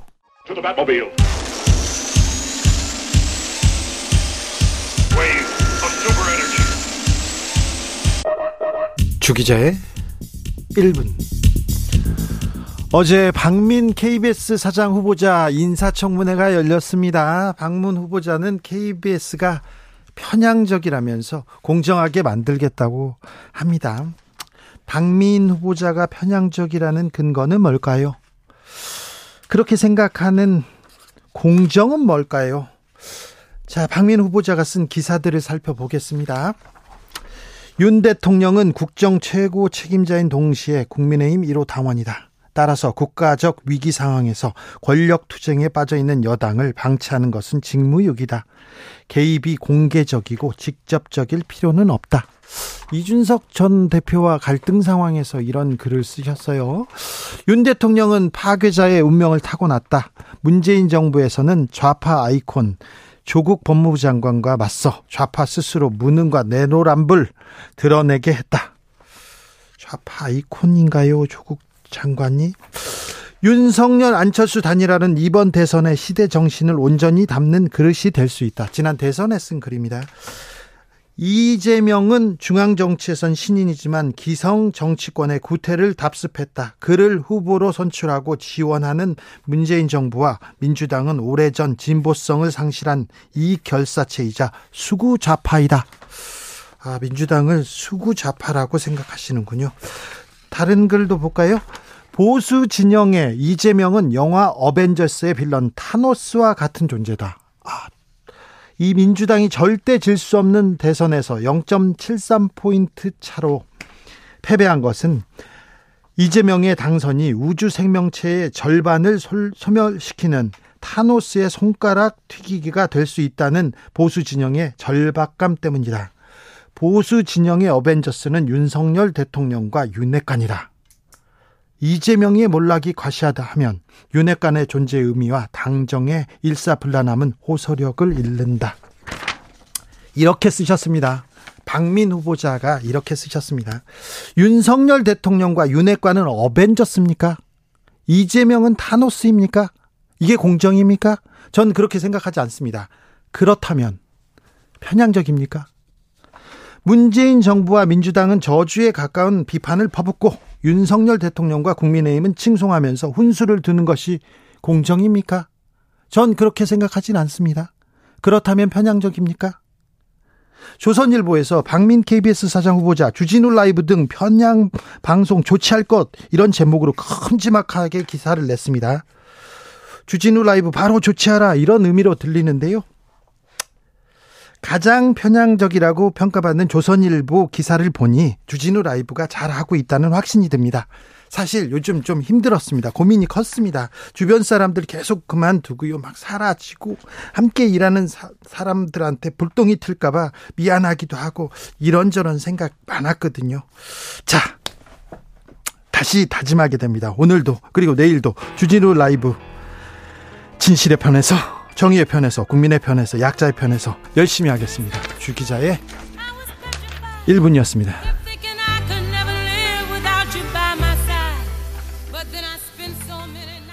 글로리아 게이너 I will survive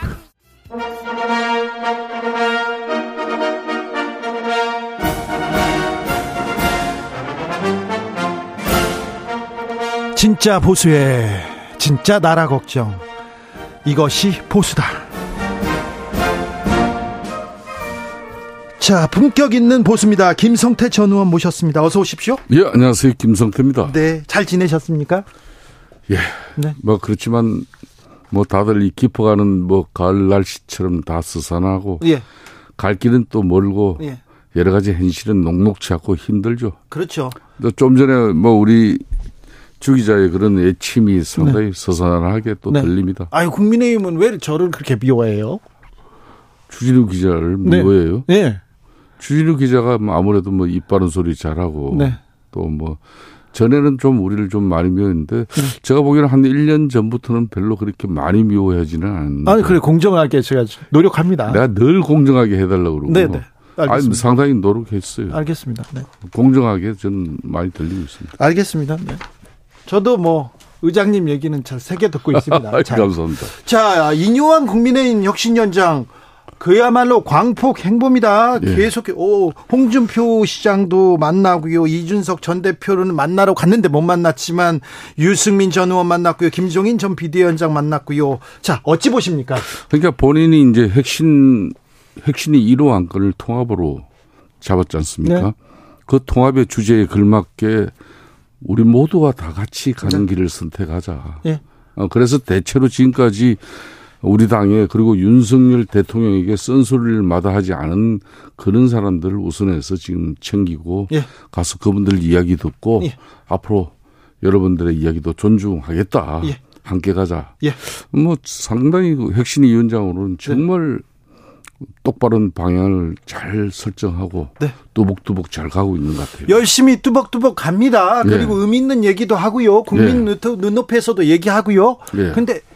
대통령한테는 한마디 안 하더라고요. 그것도 이제 차례가 있는 거죠. 아, 차례가 있어요? 지금 이제 통합을 이야기하고 네.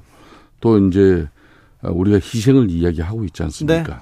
그 다음에 이제 또 차례가 있는 것이죠. 예, 그렇습니다. 그렇기 때문에 뭐 처음부터 대통령한테 쓴소리 하는 핵심이 위원장 그러면 너무 크게 함몰되다 보면 또 우리 당이나 또 우리 당에 쓴소리하고 또 아픈 소리 한 그분들을 마음을 또 돌린 시간을 우리가 놓칠 수도 있죠. 알겠습니다. 네. 그런데요, 대통령이 예, 예. 박근혜 전 대통령 자 순방 다녀오자마자 박정희 대통령 참배가고요. 네. 그때 박근혜 전 대통령 만나고 12일 만에 또 대구 가서 만나고 왜 대구에 가시는 겁니까? 통합을 한다면서요. 민생을 챙기겠다면서 자꾸 대구에 가시는.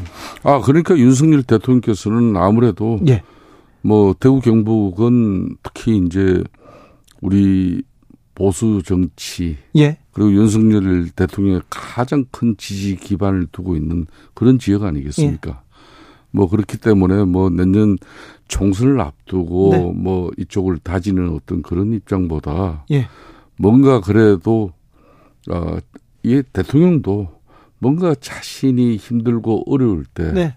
의지하고 또 가서 마음의 위안을 받고자 하는 그런 생각은 사람인 이상 다 가질 수밖에 아니, 없어요. 아니 국민도 위안 받고 싶고 국민들도 아, 울고 싶어요. 근데 그래. 울고 싶은 국민들이 저기 있는데 왜 대구를 가시냐고. 아니 그러니까 대구 경북에서도 네.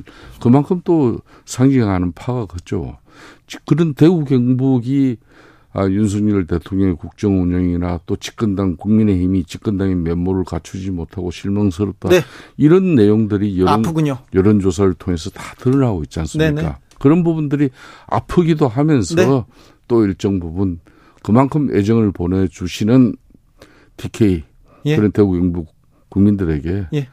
보다 아, 정겨운 모습으로 인간적인 모습으로 다가가는 건 대통령께서 뭐 하실 일이죠. 이준석 전 대표도 다 대구 경북 계속 갑니다. 대구 경북을 어, 지역 기업 하나로 삼으려고 생각하시는 것도 같아요. 그리고 뭐 신당도 창당하려는 것 같고. 어, 본인이 이제 뭐 신당 창당을 하면은 사상 우리 국민의 힘이 가장 많이 아프죠. 예? 어, 물론 이제 민주당도 뭐 안심하고 있을 그럴 여건은 되지 않습니다만은 이뇨한 핵심위 위원장과 우리 국민의 힘 구성은 모두는 예. 이준석 대표가 섣부른 신당 창당을 연말에 할 수 있는 그 길을 가는 길로 결코 방치해서는 안 되는 것이죠. 그렇습니까? 그런, 어, 그런 측면에서 본인의 아픈 마음을 우리가 또 위로하고 또 달래면서 네. 앞으로 함께 갈 수 있다는 그런 희망을 자꾸 그 친구에게 부여하는 거죠. 저 노원 기업군데 노원 네. 나가라 그러면 이준석 전 대표가 안 받을 것 같은데 이제. 그러니까 이준석 전 대표 입장에서는 지금 뭐 배지 한 번 국회의원 한 번 되는 게 문제이겠습니까? 나름 또 우리 당의 당 대표로서 네. 30대 기수로서 예. 어, 대한민국 정치의 거의 혁명적 상황을 만든 장본인 아닙니까? 예. 뭐 그런 측면에서 어, 이번에 본인이 이제 부산에서 네. 토크쇼를 하면서 인용한 교수에게 네. 문제박대하는 그런 모습으로 본인들 본인들 그게 마음 아파 마음이 편하겠어요. 뭐 그런 측면에서 어 많은 사람들이 이준석의 신당이 떠면은 수도권에서 가장 큰 피해가 우리 당이 입을 것이고 예. 뭐 그렇게 영남에는 별 지장이 없다 이렇게 이야기하시는 분들 많은데 나는 조금 전에 우리 주 기자 말씀처럼 예. 윤석 대표가 단순히 배지 한 번 다는 목표로 움직이는 사람이 아니기 때문에 네. 본인의 정치적 기반을 가지려고 하는 그런 욕구와 시도는 끊임없이 되는 겁니다. 아 그렇군요. 그렇기 때문에 네. 본인의 친가 예가가 다 있는 대구 경북에서 네. 아, 본인의 정치적 애정과 또 사랑을 쏟아 부으려고 하는 그 노력 다 읽히잖아요. 네. 홍준표 시장이요. 네. 대통령 믿고 설치는 듣보잡 싫다 이렇게 얘기하던데 이 얘기는 어떻게 들으셨어요? 역시 뭐 홍반장 우리 뭐 저 홍준표 시장 입장에서는 거침없죠. 예? 뭐할 말 하고 싶은 말, 뭐 산수갑산을 가더라도 할 말은 다 하고 사시는 분이니까. 예. 그분 입장에서는 늘 뭐 그런 이야기 하고 싶어 했던 것 같아요. 네. 그러니까 뭐 그 덧보잡이라는 게 듣도 보도 못한 뭐 네. 작것이라는 이야기인데 네네네. 그 이름도 잘 짓습니다만은 뭐 하여튼 누군지는 모르겠지만은 네.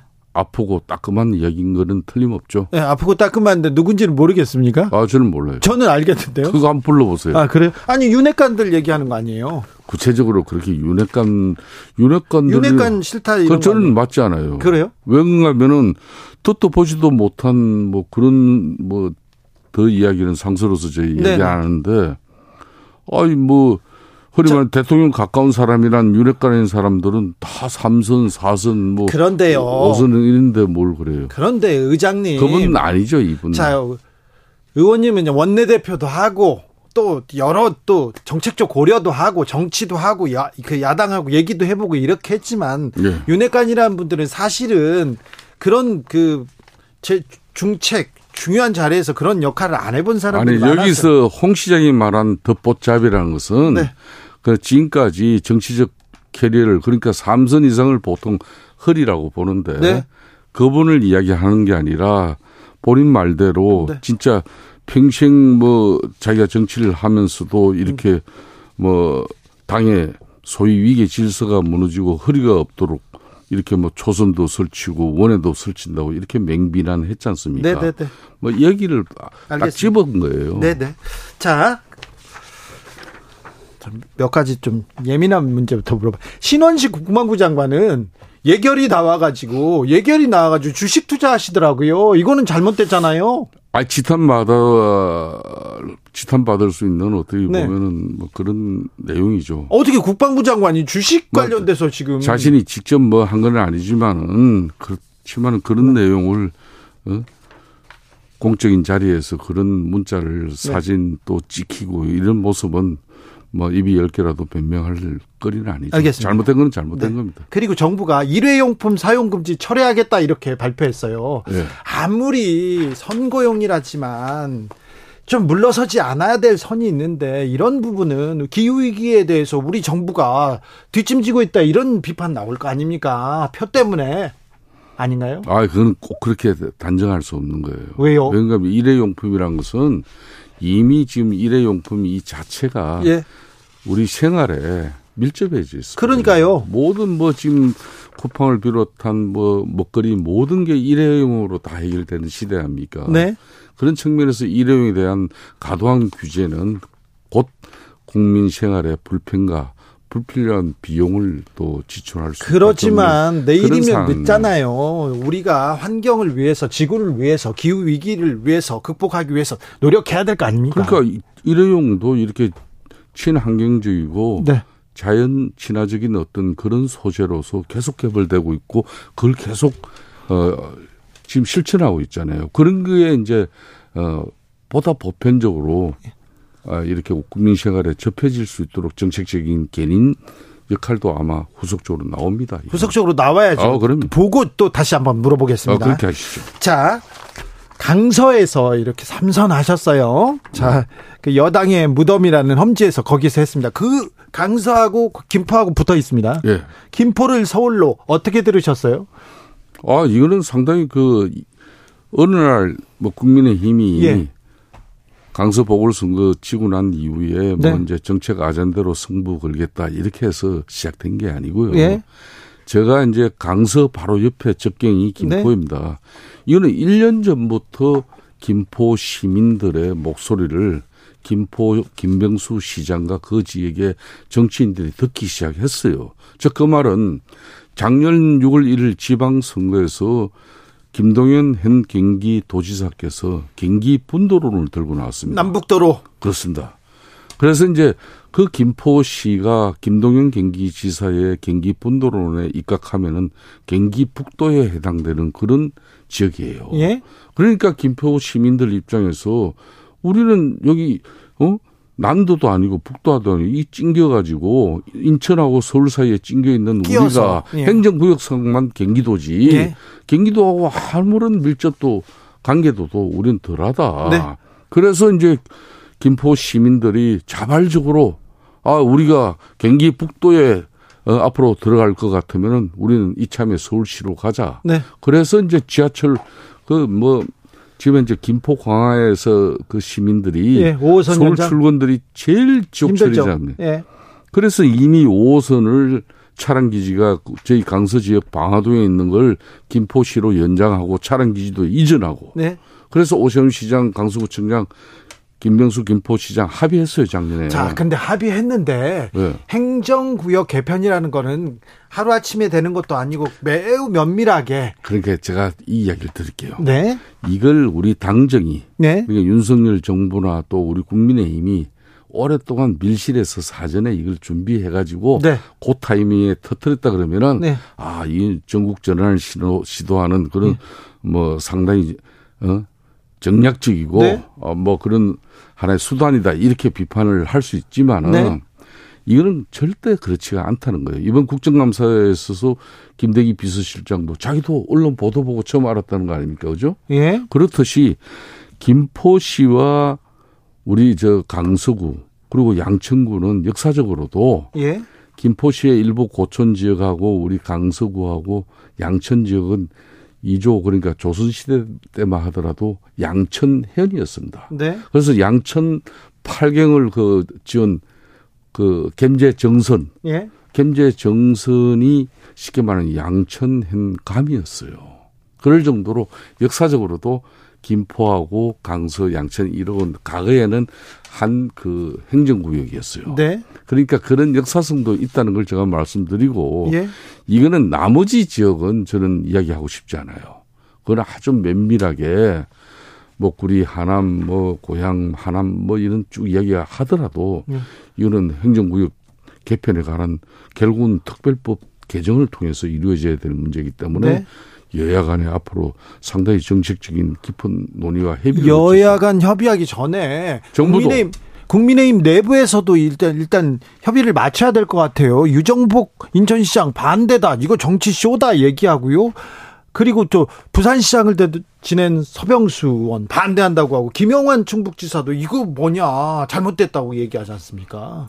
그러니까 그 광역 단체장들이 자기 관할이나 열심히 하시지 내가 볼 때는 유정복 뭐 인천시장 같은 경우도 평상시 이런 소리 잘 아시는 안, 안 하시던 분이죠. 결국은 그럼 뭐 김포시가 인천시로 편입되길 희망한다고 이렇게 어, 인천 아, 김포 시민들의 뜻을 모아가지고 김포시가 추진했다 그러면 절대 이런 소리 안 하죠. 아 그래요? 어 그렇죠. 아 그렇습니까? 그러니까 이건 배 아픈 거죠. 배 아프다고 말이야 그런 이야기를 할 수 있는 겁니까? 그거는 유정복 시장이 그거는 적절하지 못한 입장과 표면을 표명을 한 거예요. 아, 무슨 그래. 정치쇼 할 게 없어 그런 걸 정치쇼를 합니까? 아, 유정복 시장이 정치쇼 하고 있습니까? 지금 아, 유정복 김영환 지사가 김영복 아, 저, 저, 인천시장이 네. 인천시장이 정치쇼라 그랬다고. 아, 그렇죠. 그, 이걸. 그러니까 근데 유정복의 정치쇼입니까? 그렇지 유정부가 이, 이 시장이 이 마당에 왜 올라타는 거지 그게. 알겠습니다. 별로 맞지 않아요. 자 재보궐 선거 이후에 네. 민주당 뉴스가 좀 사라졌어요. 어, 좀 잠잠합니다. 뭔가를 준비하고 있는 것 같은데 어찌 보고 계십니까? 지금 뭐 민주당은 강서 재보선 거의 뭐 그 축제의 분위기를 거의 지금 한 달째 이어가고 있는 거 아닙니까? 네. 지금, 이, 지금 이대로가 좋은 거죠. 그래서 그렇습니다. 우리는 발등에 불이 떨어졌고. 예. 이래 되면은 뭐 내년에 수도권 전멸짐 그런 분위기 속에서. 예. 우리도 살아남기 위한 처절한 몸부림을. 예. 당원 핵심을 통해서 뭐 영남권의 기득권과 심지어 뭐 대통령 주변의 핵심 인사들까지도 네. 기득권 다 내려놓고 뭐 결심해라 이런 정도의 이런 이야기를 이 비상 상황 아니면 언제 이야기를 할 수 있겠습니까? 네. 그리고 뭐 어? 윤석열 대통령도 하루가 다르게 지금 뭐 자성과 반성 이야기 하시면서 성찰하고 우리가 민생으로 들어가자 뭐 이렇게 본인이 직접 외치고 다니는 거 아닙니까? 직접 외치고 지금 대구 가고 있잖아요. 대구 경북도 거기 칠성 시장 같이 어디 갔어요? 시장 간 거보다 그래 시장 간 것까지 좋은데 어. 그 다음에 박근혜 전 대통령 만나니까 박근혜 전 대통령 만난 아, 것만 아, 보이잖아요. 박근혜 대통령도 과거치사에 어, 옥고를 치르면서 얼마나 고생했습니까? 네. 그런 뭐 인간적인 또 이양과 또 위로도 하는 게 또 뭐 현직 대통령으로서 할 도리죠. 예. 예. 아, 그렇습니다. 또 민주당의 다른 이재명 대표는 어떻게 지금 보십니까? 최근에 이재명 대표 아 저는 이재명 대표께서 지금 이제 민주당 인재 영인 위원장 본인이 그걸 개막했다고 그 이재명 대표. 네. 우리 입장에서는 솔직히 네. 그건 좋은 이야기예요. 아, 그래요? 그렇지만 이재명 대표 입장에서 그거는 악수입니다. 제가 볼 때는. 왜요? 본인이 지금도 그 민주당의 168석을 손아귀에 쥐고 있는데 그래서 지금 이재명 대표한테 지금 뭐 다들 숨도 못 쉬고 있는 그런 상황 아닙니까? 숨도 못 쉽니까? 거기에 또 이재명 대표가 직접 인재 영입 위원장까지 맡으면은 총선의 공, 공천권뿐만 아니라 네. 영입하는 사람들까지도 자기 사람 100%다 채우겠다는 네. 건데 네. 모든 이 분란은요 너무 가다한 욕심 그러니까 가다한 어? 자기 권력을 유지하고자 하는 거기서 반발이 생기고 사단이 생기는 거예요. 그러니까 이재명 대표 입장에서 좀 내려놓고는 네. 내려놓고 네. 공정하게 당에서 민주당에 걸맞는 인사를 영입하는 그런 기구를 통해서 해야지 자기가 그걸 위원장을 왜 맡습니까? 뭐가 부족해서? 민주당을 지금 장악하기 위해서 더 장악하기 위해서 그 자리를 맡았다. 그런 거죠. 네. 그러면요 윤핵관 이철규 의원 인재 영입위원장으로 국민의힘 이렇게 임명했잖아요. 그건 뭐예요? 그걸 주진우 기자께서도 얼마나 비판적인 또 시각을 좀 봤습니까? 아니, 윤핵관 돌아왔다고는 생각했지 뭘. 그 또. 많은 또 언론들이 그걸 곱지 않게 또 기사 보도를 내고 또 그런 뭐 많은 정치 패널들이 그런 이야기를 평론가들이 쏟아냈지 않습니까? 그런 걸 뭐 이재명 대표가 뭐, 뭐, 따라할 게 없어서 그런 거 따라합니까, 그러면? 아, 따라했다? 아니, 우리 김기현 당대표 입장에서도 물론 이제 영입 위원장을 겸하고 있었어요. 예. 그렇지만 지금 이제 내려놨지 않습니까? 네. 내려놓고 네? 이철규 의원. 아니, 누구든 간에. 예. 아, 자기가 다른 사람을 시키더라도 자기가 직접 하는 거는 바람직하지 않지. 국민의힘은 그래도 내려놓는 척이라도 했다. 옆에 주었다. 네. 뭐 척이라도 했다 얘기를 아니 알겠습니다. 사족을 왜 달립니까? 아, 안 그럴게요. 그러면 네. 김기현 대표는 이철규 의원한테 이철규 의원을 임명했고 이재명 대표는 본인이 했다. 그러니까 이재명 대표가 지금 현재 얼마나 좀 뭐 이 참 마음의 욕구가 너무 가해요. 아 그래요? 네. 그래서 thank you라고 하셨잖아요. 어, 그러니까 저 보세요. 절 되면요, 이 과유불급인데, 절 되면은, 그렇지 않아도 비명 입장에서는 잡을 안 서게요. 정말 파리 목숨인데, 예? 이 당이고 저 당이고 공천이 순조롭게, 그리고 상식적으로 국민들이 어, 납득하고 인정할 수 있는 객관적인 공천되면요 대체로 총선 실패 안 합니다. 네, 네. 근데 가유불급으로 이재명 대표가 너무 지나친 공적된 행사나 자기 사람 중심에 이렇게 총선 기반을 쌓아버리면은 물론 자기가 자기 대선 기반은 좋게 가져갈 수 있지만은 결코 국민들에게 그게 바람직하게 보이지는 않을 거예요. 여기까지 듣겠습니다. 이것이 보수다. 김성태 전 의원이었습니다. 감사합니다. 예, 감사합니다. 주진우 라이브.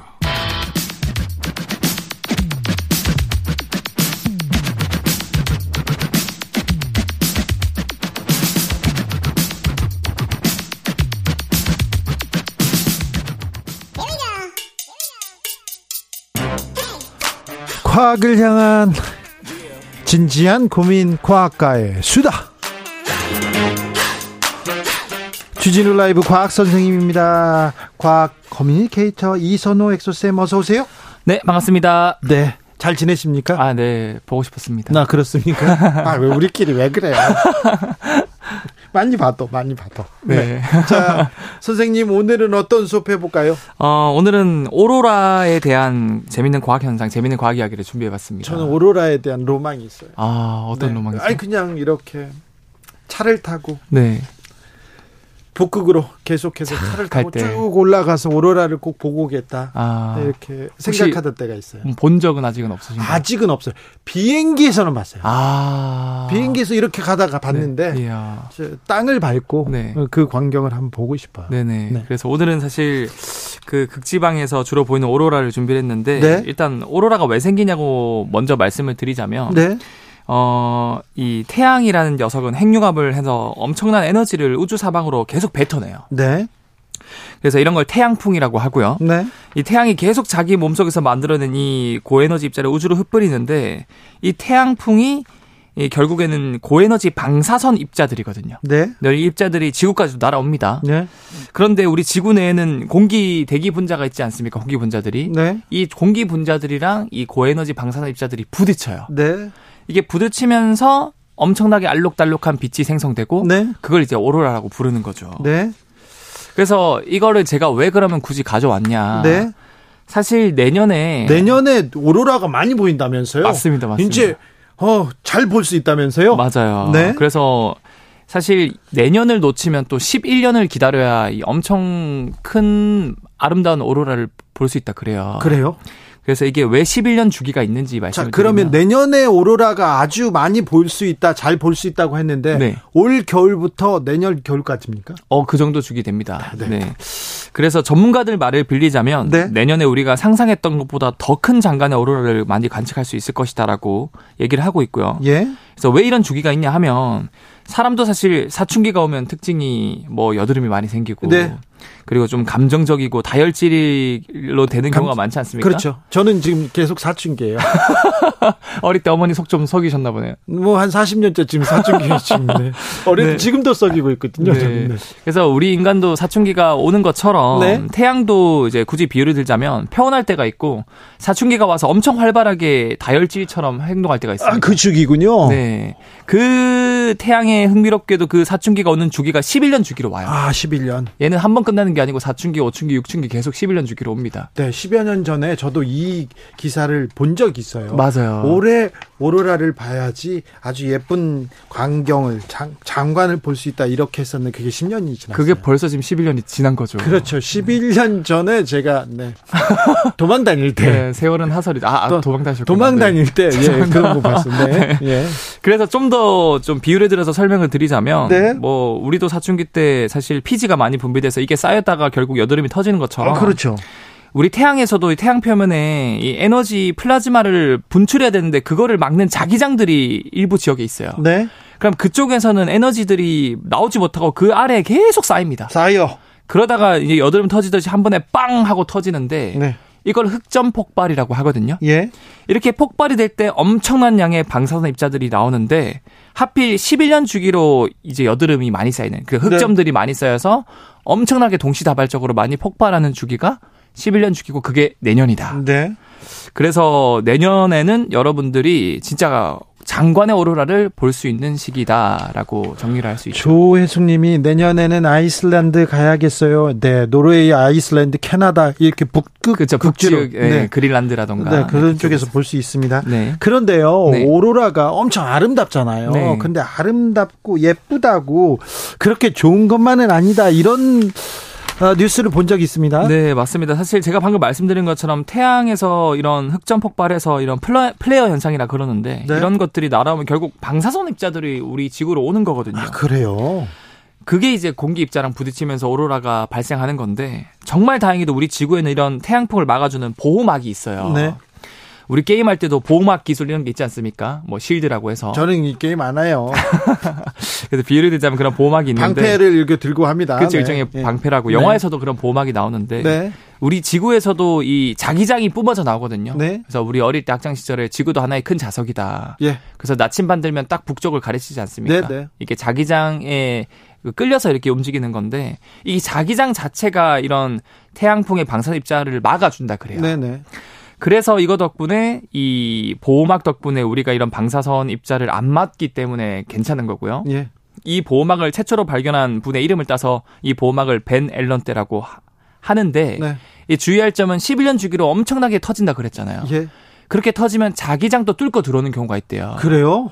그러면은 이제 강한 전립자들이 우리 주변에 전자기기들을 많이 고장낼 수 있고 전자기기 그리고 인체해도 있나요? 어 인체는 그 사실은 우리가 북극이나 남극 쪽 같은 경우는 이 보호막 그 두께가 얇아가지고 네. 좀 위험할 수 있어요. 아 그래요? 근데 우리가 사는 이런 중위도라던가 아니면 저위도 쪽은 걱정 안 하셔도 됩니다. 그럼 북극 오로라가 지금 활성화된 데에서는 막 전자기기가 고장나고 막 그럴 수도 있습니까? 어 맞아요. 사실 EMP 폭탄이라고 혹시 들어보셨나요? 어, 어, 아니요. 어, EMP 폭탄이 뭐냐면 핵무기가 터질 때 네? 강한 전자기 탄이 나오면서 네. 주변의 모든 전자기들을 고장 내버려요. 이거 게임에 나오는 거잖아요. 게임에도 나오고 네. 실제로 핵무기에서도 네. 이걸 쓰거든요. 네. 근데 사실 이 태양풍도 같은 원리예요. 이 고에너지 전립자들이 주변에 이제 인공위성이라던가 네. 전자기기들 다 고장 내거든요. 네. 실제로 이게 태양풍이 크게 터지면 뭐 스페이스X의 스타링크 위성도 이 EMP 폭탄 현상처럼 이 전자기 폭탄 때문에 인공위성 40개가 추락해서 약 600억 원의 손실을 입기도 했고요. 아, 그, 자, 그 전자기 때문에 인공위성 40개가 추락했어요? 추락했습니다. 아, 이게 또 엄청난 또 엄청난 또 어, 좀 사고가 이어질 수도 있군요. 맞아. 이런 게 또 델린저 현상이라 그러는데 네? 어, 뭐 심한 데는 이제 11년 주기로 1989년도에는 아예 안으로까지 들어와서 캐나다 퀘벡 발전소가 고장 나서 대정전이 발생한 적도 있고 네? 뭐 94년도에 미국의 뉴저지 발전소에서도 이 태양풍 입자 때문에 EMP랑 같은 효과로 발전소가 고장 나서 큰 피해를 입은 적이 있어서 미리미리 네. 대비를 해야 되겠죠. 네.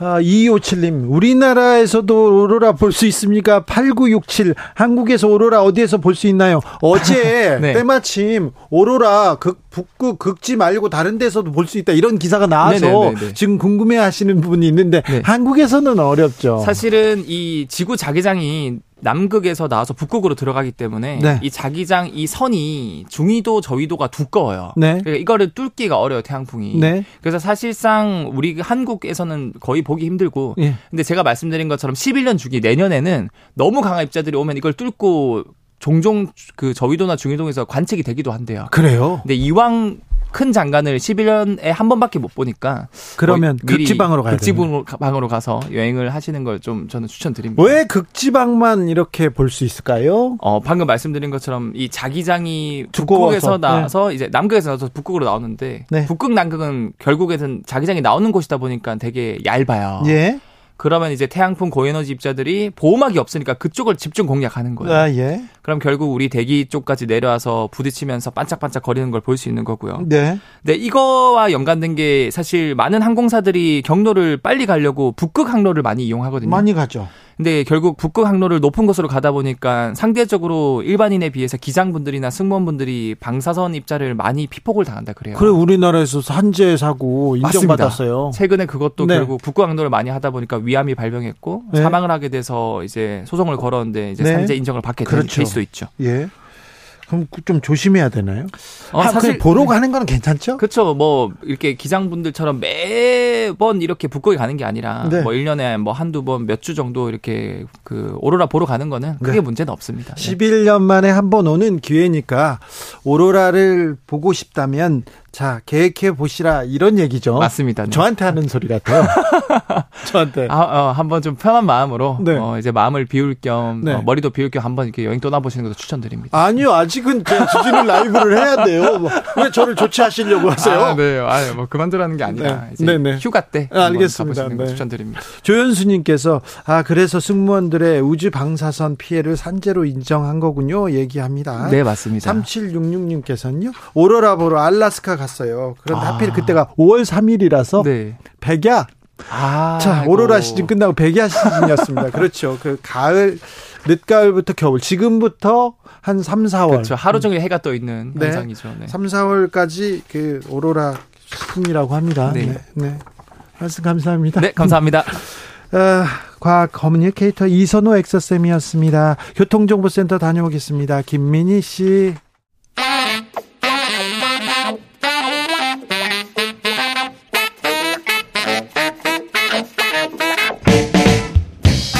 세계는 넓고 이슈는 많다. 우리의 시야를 국제적으로 넓혀 보겠습니다. 국내 뉴스, 국제 이슈 다 덤벼라. 지금은 글로벌 시대. 국제적 토크의 세계로 들어가 봅니다. 군사 외교 안보 전문가 김종대 전 의원 어서 오세요. 안녕하십니까? 네, 잘 계셨습니까? 너무 잘 있었습니다. 너무 잘 어떻게 있으면 너무 잘 있는 거예요? 항상 세계에 대한 관심과 네. 사람에 대한 따뜻한 애정, 네. 예, 그다음에 정치에 대한 열정. 네. 이러면 잘 사는 겁니다. 공부 열심히 하고. 아, 그럼요. 네. 예. 저도 또 애정 따뜻함 그런 건 있는데 저는 또 쉽지는 않던데요. 아, 그거 수양이 덜 돼서 그렇습니다. 그렇습니까? 예, 더 수양하시면 알겠습니다. 예. 더 수양하도록 하겠습니다. 자, 의원님, 군사 전문가 의원님, 음. 음. 오늘은 전쟁의 시대에 대해서 음. 끝난 짓만 알았던 전쟁의 시대에 대해서 좀 심도 있게 김종대 음. 전 의원과만 얘기해 보려고 하는데 네. 신원식 국방부 장관 네. 실망입니다. 예, 예결위에서 그 보니까 전날 공매도 금지 발표가 돼서 그때 팔은 것 같고 네. 그 다음 날 그걸 문자로 확인하는 것 같아요. 그런데 올해 국방 예산이 엉망진창입니다. 사실 초급 간부 그 처우 개선을 하겠다고 대통령께서 말씀하셨고 예. 그 대통령 말씀을 믿고 기재부에 에, 증액을 5천억 정도 신청을 했는데 그 중에 3천억 넘게 삭감이 됐거든요. 아 그래요? 당직비 만 원이 뭡니까? 12시간 당직 서는데 시급 740원. 당직비가요? 예. 네. 거기에다가 초과 근무 수당 왜 안 줍니까? 그 저 57시간이 넘으면 아예 한번 NLL에 출동해 보세요. 그 휴일에도 근무하는데. 예. 그 훌쩍 추가하는데 초과 근무 수당 안 줍니다. 수당은 줘야죠. 일했으면 네. 일을 일한 비용 공무원들 다 받는 성과 상여금 왜 안 줍니까? 군인은 못 받습니까? 예. 이거 안 되죠. 예, 또 저기 20년 전에 비해 집값이 8배 올랐는데 왜 주택 수당은 제자리 걸음입니까? 그러니까 이런 것들이 군의 허리, 우리 그 일선 부사관과 장교들이 모집이 안 되니까 요즘. 예. 이 큰일 났다 지금 병사들 월급은 올라가는데 네. 별 차이가 없어지거든요. 그렇죠. 예, 뭐 그, 지금 군의 허리가 고장 나게 생겼다. 이거 대통령이 10월 1일 날 하신 말씀이에요. 네. 근데 다 잘랐어요.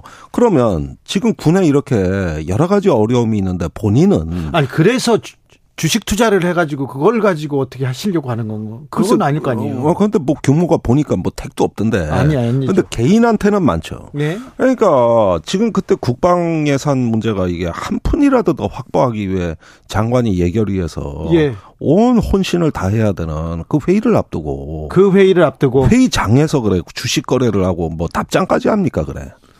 그게 말이 됩니까? 이러는 걸 보는 국군 장병들, 우리 초급 간부들 마음이 어떻겠어요? 그런데요, 신원식 네. 장관 처음에는 좀 거짓 해명하시고요. 국방부의 네. 해명 더 좀 실망스럽습니다. 아, 그걸 뭐 대변인실에서 해명을 합니까? 장관 입장이다 하고 발표하면 됐지. 대변인실이 회의 시간에 한 거 아니다. 이런 얘기를 합니까, 그래. 아, 국방부 대변인실이 그런 거 하는 됩니까? 장관은 이런 입장으로 알려왔다. 이런 정도면 됐지. 대변인실이 그거 호위무사랍니까 그래? 그 보면 볼수록 어이가 없어요. 기가 차가지고 내가. 네. 저 국방의 최고 전문가라고 음. 국민의힘에서 계속 얘기했었는데 능력만큼 믿어도 된다고 하는데 음. 주식 투자 능력을 보여주시면 어떻게 합니까? 네. 그리고 또 해병대 음. 관련 인사들 하나도 책임 안 지고 다 승진시키면 어떻게 합니까? 다는 아닙니다. 두 명 핵심 핵심 대상자. 네, 아니 주로 유임했거나 네. 예, 또는 저기 어, 영전을 했죠. 네. 예, 이것도 사실 국민들에게 큰 실망감을 주고 왜 또 대통령 경호처장 충안고 후배가 방첩사령관이 되며 네. 나가는 자리 방첩사령관이 옷을 벗는 게 아니라 합참 차정으로 또 영전을 하고 그다음에 군 대장 7명을 전원 불가리했거든요. 네. 작년에도 7명을 전원 불가리했어요. 예. 근데 또 이게 뭡니까? 그러면은 저기 너무 기수 파괴가 돼가지고 이번에 합참의장 군서열 1위 되신 분이 예. 저 해군 작전 사령관 근무한 지 1년도 안 돼 진급해 가지고 합참 의장이 됐다는 얘기거든요. 예. 아니 해군 작전도 다 어, 저기 마스터를 안 하시고 2년도 어, 아니고 올해 1년도 안 돼서 그 자리에서 바로 합참 의장 왔다. 그러면 육군, 공군 다른 군의 작전을 어떻게 합니까? 합참 의장은 군서열 1위, 대장의 두 번째 2차 보직인데 중장을 진급시켜서 그렇게 했다?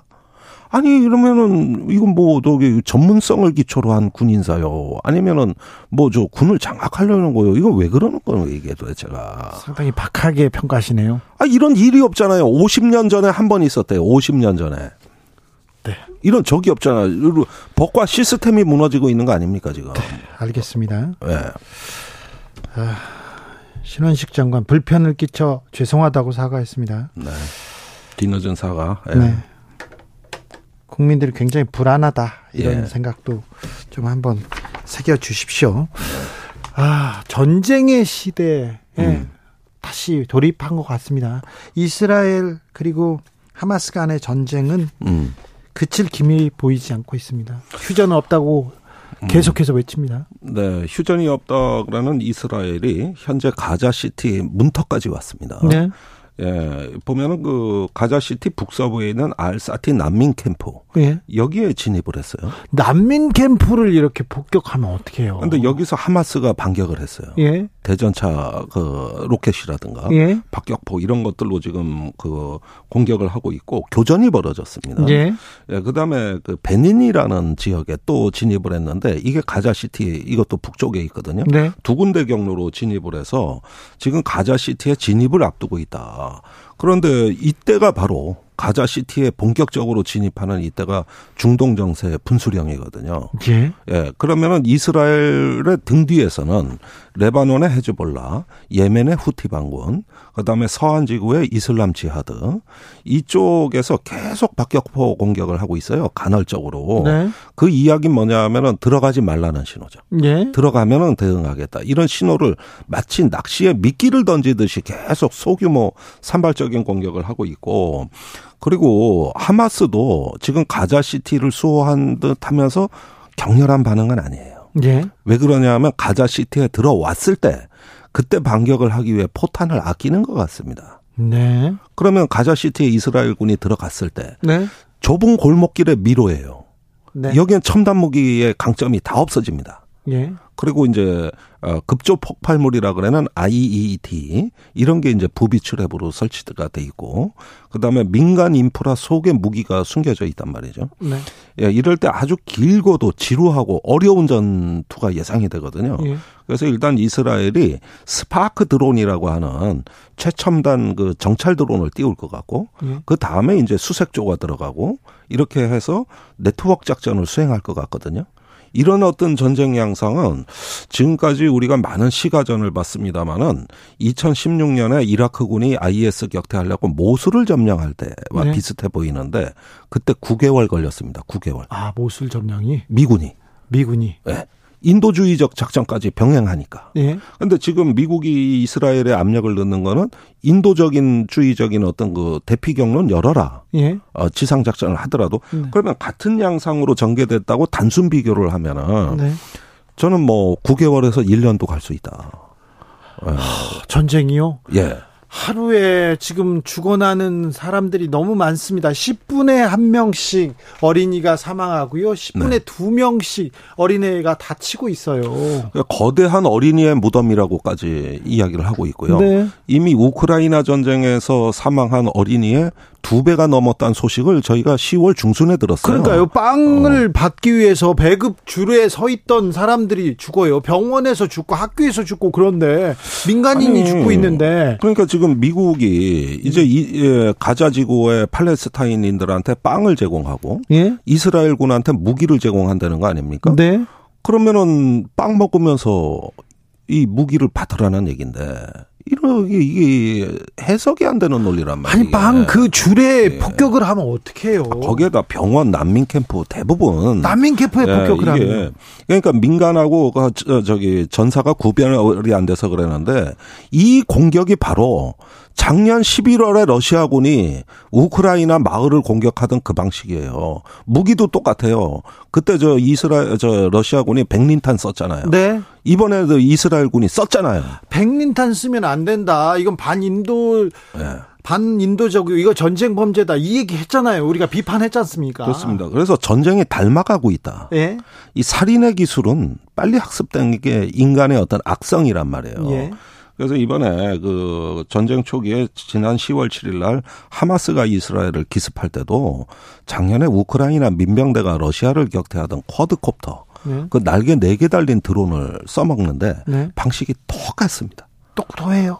그러니까 그 드론에다 슈루탄 달아서 네. 적의 신경망이나 전차를 위해서 톡톡 떨어뜨려서 네. 그걸 파괴해버리는 예. 이 기술은 하마스가 우크라이나 전쟁을 학습하지 않으면 나올 수 없는 기술이에요. 지금 그렇게 하고 있습니까? 그 초기에 했죠. 예. 그 다음에 이제 이스라엘이 반격하고 수세에 몰린 하마스가 간헐적으로 이제 그 대응을 하고 있는데 저는 하마스는 이스라엘이 가자 시트에 들어오는 걸 이미 대비하고 있고 들어올 때까지 기다리고 있는 겁니까? 네, 준비하고 있다고 봅니다. 네. 네. 아니 미국에서 계속 이렇게 교전 중단하라, 휴전하라 이렇게 촉구하는데 조 바이든 대통령의 얘기를 네타냐후가 안 들어요. 안 듭니다. 그거는 두 가지인데 첫째는 휴전이라는 건 협상을 한다는 얘기인데 네. 하마스는 협상 대상이 아니다. 괴멸 대상이지. 네. 예, 그래서 보통 전쟁은 상대방이 굴복하거나 항복하면 끝나요. 네. 근데 이 전쟁은 굴복이나 항복이 목적이 아니라 존재를 없애는 거예요. 아니 하마스들이 하마스가 머리에다 음. 이렇게 하마스다 이렇게 쓰는 것도 아니잖아요. 조끼 입고 그러는 것도 아니지 않습니까? 하마스는 무장 단체라 그럽니다만 사실은 이데올로기고 저항의 문화며 국제적 네트워크입니다. 네. 미국이 알카에다를 없앤다고 한 지가 지금 23년째입니다. 근데 알카에다는 아직 안 없어졌어요. 네. 근데 하마스는 알카에다보다 규모도 크고 훨씬 더 복잡한 조직이에요. 네. 그러면은 어떻게 없앱니까? 그 수백만의 지금 팔레스타인을 다 없애지 않으면 하마스와의 음. 전쟁이 끝나지 않는다. 이렇게 얘기하는 사람도 있어요. 과연 전쟁이 네. 언제 끝날지 422님께서 전쟁 너무 안타깝습니다. 언제쯤 끝날까요? 어떻게 해야 할지 답답합니다. 이렇게 묻습니다. 그러니까 목적이 잘못 설정된 전쟁은 네? 끝내기가 어렵습니다. 이런 전쟁은 일어나기가 쉽지 끝내기가 어려워요. 아, 우크라이나 전쟁도 똑같습니다. 일어나긴 쉬워도 끝내는 게 얼마나 어렵습니까? 예. 그러니까 이거는 전쟁의 목표를 합리적으로 정해야 끝나는 건데 네. 괴멸이라 그랬거든요. 네. 그리고 하마스의 목표도 이스라엘 불인정, 존재를 부정하는 거거든요. 둘 다. 그렇습니다. 그러면 이 전쟁의 비극성은 뭐냐? 말하자면 전쟁의 목표가 무한대로 설정돼 있다는 거예요. 네. 이게 이 전쟁을 규정하는 가장 비극적인 측면이고 그것이 민간인 피해로 이루어지는 배경을 이룬다는 것이죠. 네. 러시아 우크라이나 전쟁 네. 여전히 끝날 기미가 안 보입니다. 계속해서 이런 아, 좀 국지전 계속되고 있지 않습니까? 제가 가장 최신 소식을 보니까 가장 격렬한 전투가 이루어지는 지역은 바흐무트와 자포리자입니다. 네. 그런데 여기가 루안스크하고 도네츠크의 그 어, 서쪽이거든요. 네. 경계선 쪽에서 러시아군이 주도하는 전투가 있고 우크라이나 군이 주도하는 전투가 각기 산발적으로 이루어지고 있고 네. 이게 대부대 전투라기보다는 대대급 이하의 전투로 이루어지고 있어요. 네. 그러니까 이런 어떤 그 전투는 전형적인 소모전이자 네. 이제 진지전의 양상이다. 예. 그렇게 되면은 이 전쟁이 이제 겨울이 되기 전에 마지막 유리한 고지를 점령하려는 전쟁으로 보여지고 예. 이게 이제 그 어, 겨울에 되면은 다소 좀 소강 상태를 거쳐서 내년 봄에 결정적 전투를 또 꿈면서 계획할 것이다. 결정적인 어, 전투가 끝나면요. 또안 결정적인 또 전투를 계속 이어갈 거 아닙니까? 그러니까 이 문제는 애초에 작년 11월에 대규모 공격을 받은 우크라이나군이 올해 봄부터 대반격을 준비했는데 네.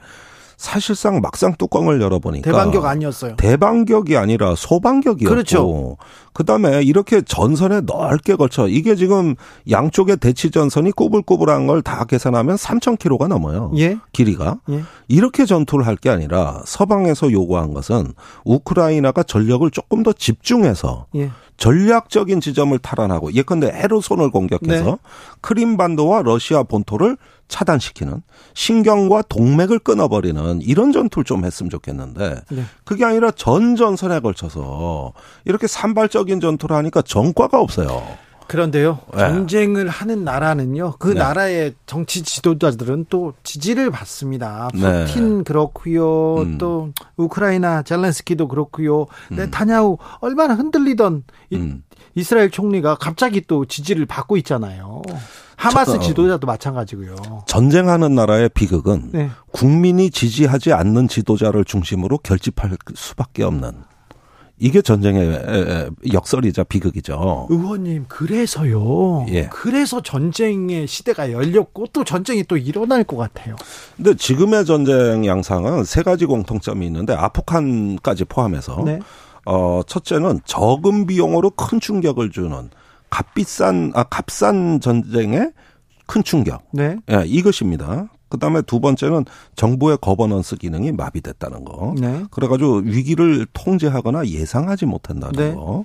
세 번째는 완충지대가 없다는 겁니다. 네. 그러니까 이런 기준에서 보면은 새 전쟁의 양상이 엇비슷하고 예. 이 전쟁은 국제 질서가 변동이 되는 곳에서 일어난다는 거죠. 네. 중동 질서가 변하려고 하니까 하마스 이스라엘 전쟁이 예. 일어나고 그다음에 나토를 동진시켜 가지고 거의 러시아를 포위할 만하니까 우크라이나에서 전쟁이 네. 일어나고 이렇듯이 그러니까 함부로 국제 질서의 현상을 변경하려고 강대국이 시도를 하면은 네.